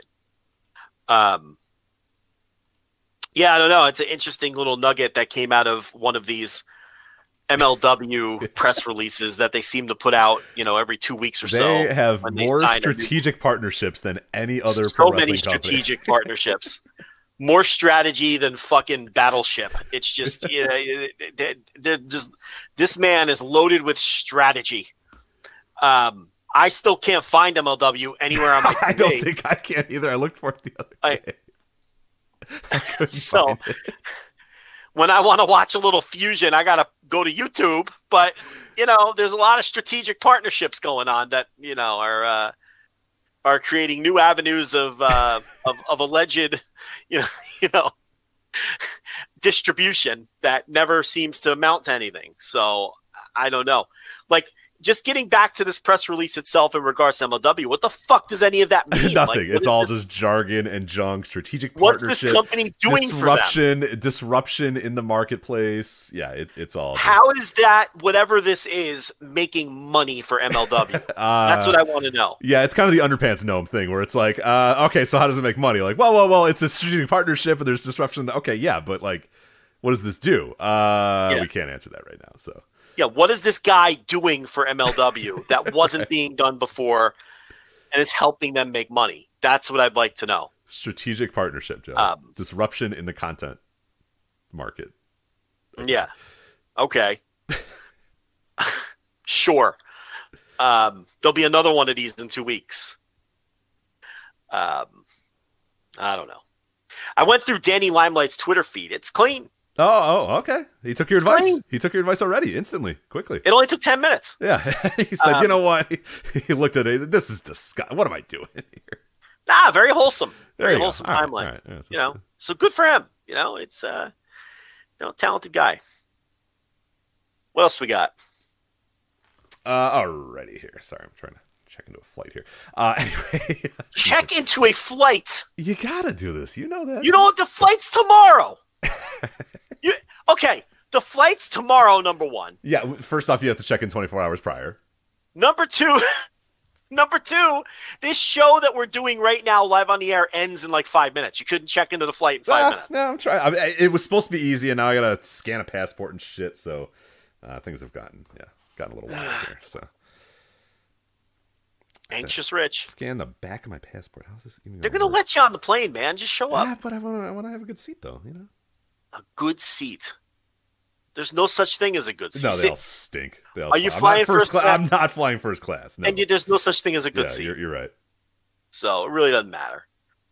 Um, now this is a you, you know you're flying. It's a long flight. You're gonna get a meal here. You're gonna. I don't know. Yeah, I don't know. It's at ten thirty, so they might not feed us. It's at night. So. ten thirty at night. A little yeah. red eye. Yeah, a little red eye. They're probably gonna give us a drinky poo and, and send us off to bed. So. And you're traveling six hours forward in time. This is just like Correct. some... It's going to be, yeah, I'm, I'm showing up at eleven in Ireland, and I assume be greeted at the airport by Alan Cunahan, so excited it's for that. It's just a Back to the Future shit. I don't understand this time travel. I, I It's just... Yeah, you're uh, like Shaquille O'Neal. You're like, I don't I don't get it, man. Like, I get on a flight. Yeah.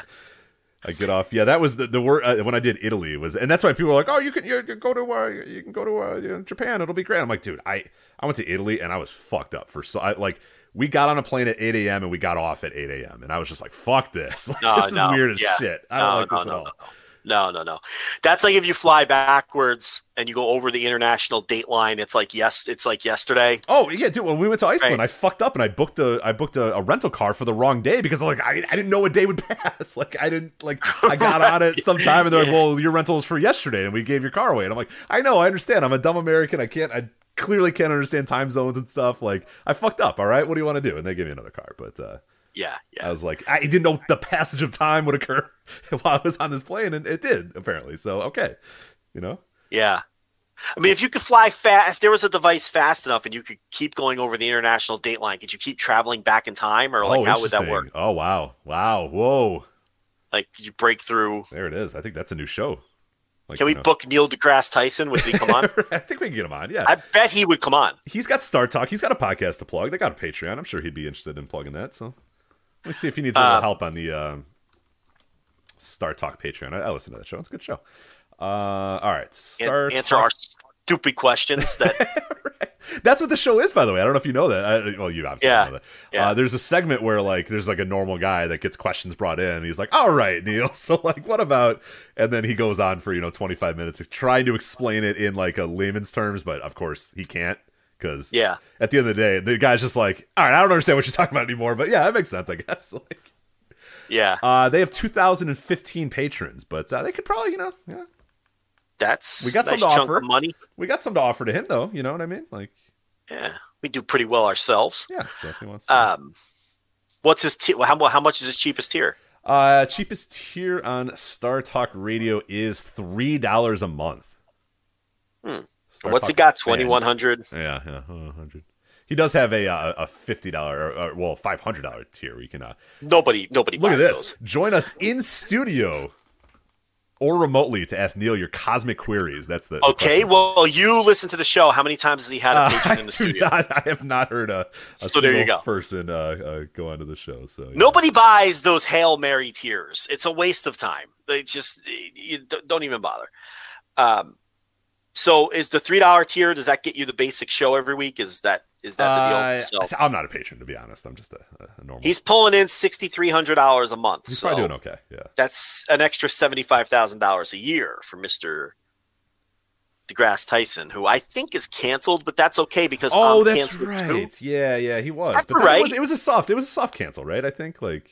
Hey, I'm canceled too. He could come on the show. Yeah, right. Come on, Neil. Let's go. Who Let's gives a shit? Money. You know, the pre- once you're canceled, the pressure's off, man. Like they can't cancel you again. Like you know what I mean? Like you know, now it's like fuck it. That's how you just let it fly now. So, you know, I'll bring them on. A little Star Talk, little canceled Star Talk. Yeah, all right, canceled Star Talk with Neil and uh, Neil and Joe. That sounds good. We could, we could trade Twitter death tra- death threats. Oh yeah, and, uh, yeah, he's probably got some real fun ones. Probably got some good ones too, right? Yeah. Um. Yeah. So we might still have. I don't know if we still get any good ones, but oh, I do. Oh, yeah. I got a, I, I got a, I got one or two that trickle in every year, but that, maybe they've gone yeah. to to you directly now, which is good. Appreciate that. Oh, thanks. I'm kidding. Thanks. There was one where it was like half joking, and I was like, "Nah, there's no such thing as a half joking." I know, I know, I know, and I'm like, "Yeah, you know, this is kind of shitty to do this, but anyway, this is uh, weird." If yeah, you want to send it directly to him, you could send it here. So yeah, like this is fucking weird, but uh, if you want to, I you're you're, you're yelling at air. You can uh, send it to this, and then maybe you can talk sure, to yeah. So anyway. Send them all here. Yeah, whatever. Um, What's one more? Yeah, I just add to the pile. Yeah. Anyway, on that very light note, uh, hey. I just listen. I'm just gonna forward it off to the F B I anyway. Don't yeah. think that you know. Yeah, listen. You have to take them all seriously. Right, I agree. Yeah, you know, you gotta. Uh, and then finally, uh, First Wrestling. They ran Mall of America this week. Uh, I didn't or last weekend. I did not end up watching the show. I know Eric Cannon and Darren Corbin were in the opener. Uh, Darren Corbin, are uh, a long time. Yeah, he he original guest on on this. Very podcast. Yes. All ten years ago, uh, Darren Corbin went on here. He, he's obviously been in First Wrestling for a lot of time. He came out in the, the puffy white shirt that Lex Luger came out in his first uh, Nitro uh, appearance as well. But uh, yeah, it was a cool little setup. I don't. I haven't watched the show yet. I know it's on Fight. Uh, I haven't heard feedback on the show itself, but it was a really cool setup. They were in the middle of Mall of America. Uh, it looked good. I know we had a few people, a few listeners that, that ended up going to the show. Uh, but yeah, it looked like a looked like a fun little environment, and it's always cool to get indie wrestling in, in some cool. Uh, interesting spaces and, and make it look good. And it, it definitely was a show that looked professional, looked good, look, had a nice, you know, look and feel to it. So I'm surprised nobody thought of that until now. Yeah, I can't believe that it took these guys, you know, all those years ago, since nineteen ninety-five to, to go back there. And, and I guess, I don't know what it took for Mall of America to say, yeah, we're in, but, you know, hell, that's that's cool. So good for them. And if this, and being in Minnesota at the Mall of America and everything, it would have been a crime if there wasn't a Darren Corbin versus Eric Cannon match on this show. So uh, I'm glad that they booked that. Yeah, and right out of the gate, so that was the first um, match too, which which works. I mean, the First Wrestling's been around since, I think, two thousand seven or two thousand eight, uh, and these guys have been with it from the very beginning. I mean, these guys are, are the godfathers of the modern, you know, Minnesota wrestling scene or whatever. So yeah, it, oh, yeah. it, it made sense that those dudes had to yeah. be wrestling on that show, and I love that they were at the, the against opener. Each other. Yeah, yeah, it's perfect. Yeah, it's like the, the concept of an indie Hall of Fame. It just I, I never can take it seriously because it's so fragmented into different um, you know segments of the com- of the country and everything. And um, you know it, it, it's like Darren Corbin, it, it, he is Minnesota independent wrestling, and right. he has been, you know, for, for like two decades now. You know, and it, it, it's like um, in every region of the country, you know. Uh, have guys like that, and even wrestlers who are even more obscure than that, who are just legitimate local, you know, dr- local draws and, and local stars on a local level. And, um, you know, and he's Minnesota and Eric Cannon too, you know, yeah. they're both oh, yeah, Minnesota, yeah, sure. you know, and, and, and it, it, it makes sense that, and, and I'm glad that they wrestled each other, uh, you know, you know, on that show. So, and there was a lot of A E W talent on the show. Uh, Orange Cassidy was on the show. I think Darius Darius Martin was on the show, um, which is another guy from that area. Uh, Rob Van Dam was on the show, and you know the pictures looked really cool. They had a very nice setup for that. Um, I saw someone saying that A E W should do that. I disagree. I don't know that they can draw the kind of gate that they need to draw. I mean, they have to they have to sell tickets and make money when they do T V to, to cover the production and all of that, and Um, the other thing is, I don't know if you really want to just cosplay W C W like that either. You know, I know they're on the same yeah, network. Yeah, there's a and, certain level of wink, wink, nudge, nudge that you should do, but maybe yeah, not to the fullest yeah. degree. It's kind of like before Dynamite started, people were like, oh, the first match needs to be Brian Pillman Junior versus Liger. No. Like, it, that's too on the nose. Like, are we going to be our own thing, or are we just going to be W C W too? And I think that would have really sent the wrong message to come out of the gate like that. I agree. I agree. Um, You know, so, and again, and I think running like this venue, same kind of deal. I think it's a little too on the nose. Yeah, it's too, too on the nose. Like, I like this, that, they, I like that they do find interesting venues, and I like they do on the ship and all that sort of stuff. And I think they should continue doing that yeah. sort of stuff. That stuff is cool, and that's kind of an yeah, homage. Create your own legacies. Yeah, though, and that's that's you know? a bit of an homage to W C W, but you're creating your own legacy too by doing shows on a literal boat and doing the and doing that. So yeah, yeah. It, it, yeah. yeah. So, but but for an indie to do that, you know. You know, twenty-five years later, or thirty, is it twenty-five or is it? Yeah, twenty-five years later. Um, yeah, it, it looked really great. You know, the, the pictures that I saw, and, and um, you know, and it looked like there was some uh, a lot of good talent on the show, and it was unique, and it and it got a lot of attention, and um, yeah, so it was. I I think it was a a very positive thing for. Or independent wrestling in that area and independent wrestling as a whole, as opposed to just, you know, another weekend of game changer shows where guys put each other through doors and, you know, it's something a little different. So it was cool. I didn't see it. Um, it's, it's on Fight, correct? Uh, it is on Fight. Yeah. It's a is Saturday the... night, Saturday night yeah. Nitro from First Wrestling. The, the, the, the I in first is a one. So, but uh, you can find it on Fight. If you just look at yeah, Saturday yeah, yeah. Nitro, you can be able to find it. voices of wrestling dot com Uh, slash fight, by the way, if you're going to order that, use that link. Make sure. Yeah. Yeah. All right. And that is it for us here on the flagship. Of course, uh, you want to uh, subscribe to us at flagship patreon dot com for all of our bonus content. five dollar tier, ten dollar tier uh, gets you all of the content. voices of wrestling dot com as well. I mentioned the uh, many previews up for a lot of the shows coming up this weekend. We'll have reviews of many of those shows as well. Voice of Wrestling Podcast Network. Uh, make sure to subscribe and review us on your podcast app of choice. Uh, you can subscribe to the overall feed, Voice of Wrestling Podcast Network feed, or each show has an individual feed as well if you'd like to. But we always recommend the Voice of Wrestling Podcast Network feed because then you get all the shows and it helps all of us. But hey, you know what? Subscribe to both. That would actually help us out all a lot. So double download everything. That would be good. We would appreciate that. But uh, that's it for us. Uh, so for Joe, I'm Rich. We'll talk to you next time on the Flagship Podcast. Take care. Everybody in your crew identifies as either Big Mac Burger, McNuggets, or McCrispy Sandwich. But you're the Filet-O-Fish Sandwich all day. That crispy fish, that savory tartar sauce, that melty cheese, that pillowy bun. Yeah, you get it. Every time. And if you love the Filet-O-Fish, right now you can catch two of the classics you love for just six dollars. Limited time only. Price and participation may vary. Cannot be combined with any other offer. Single item at regular price. Ba-da-ba-ba-ba.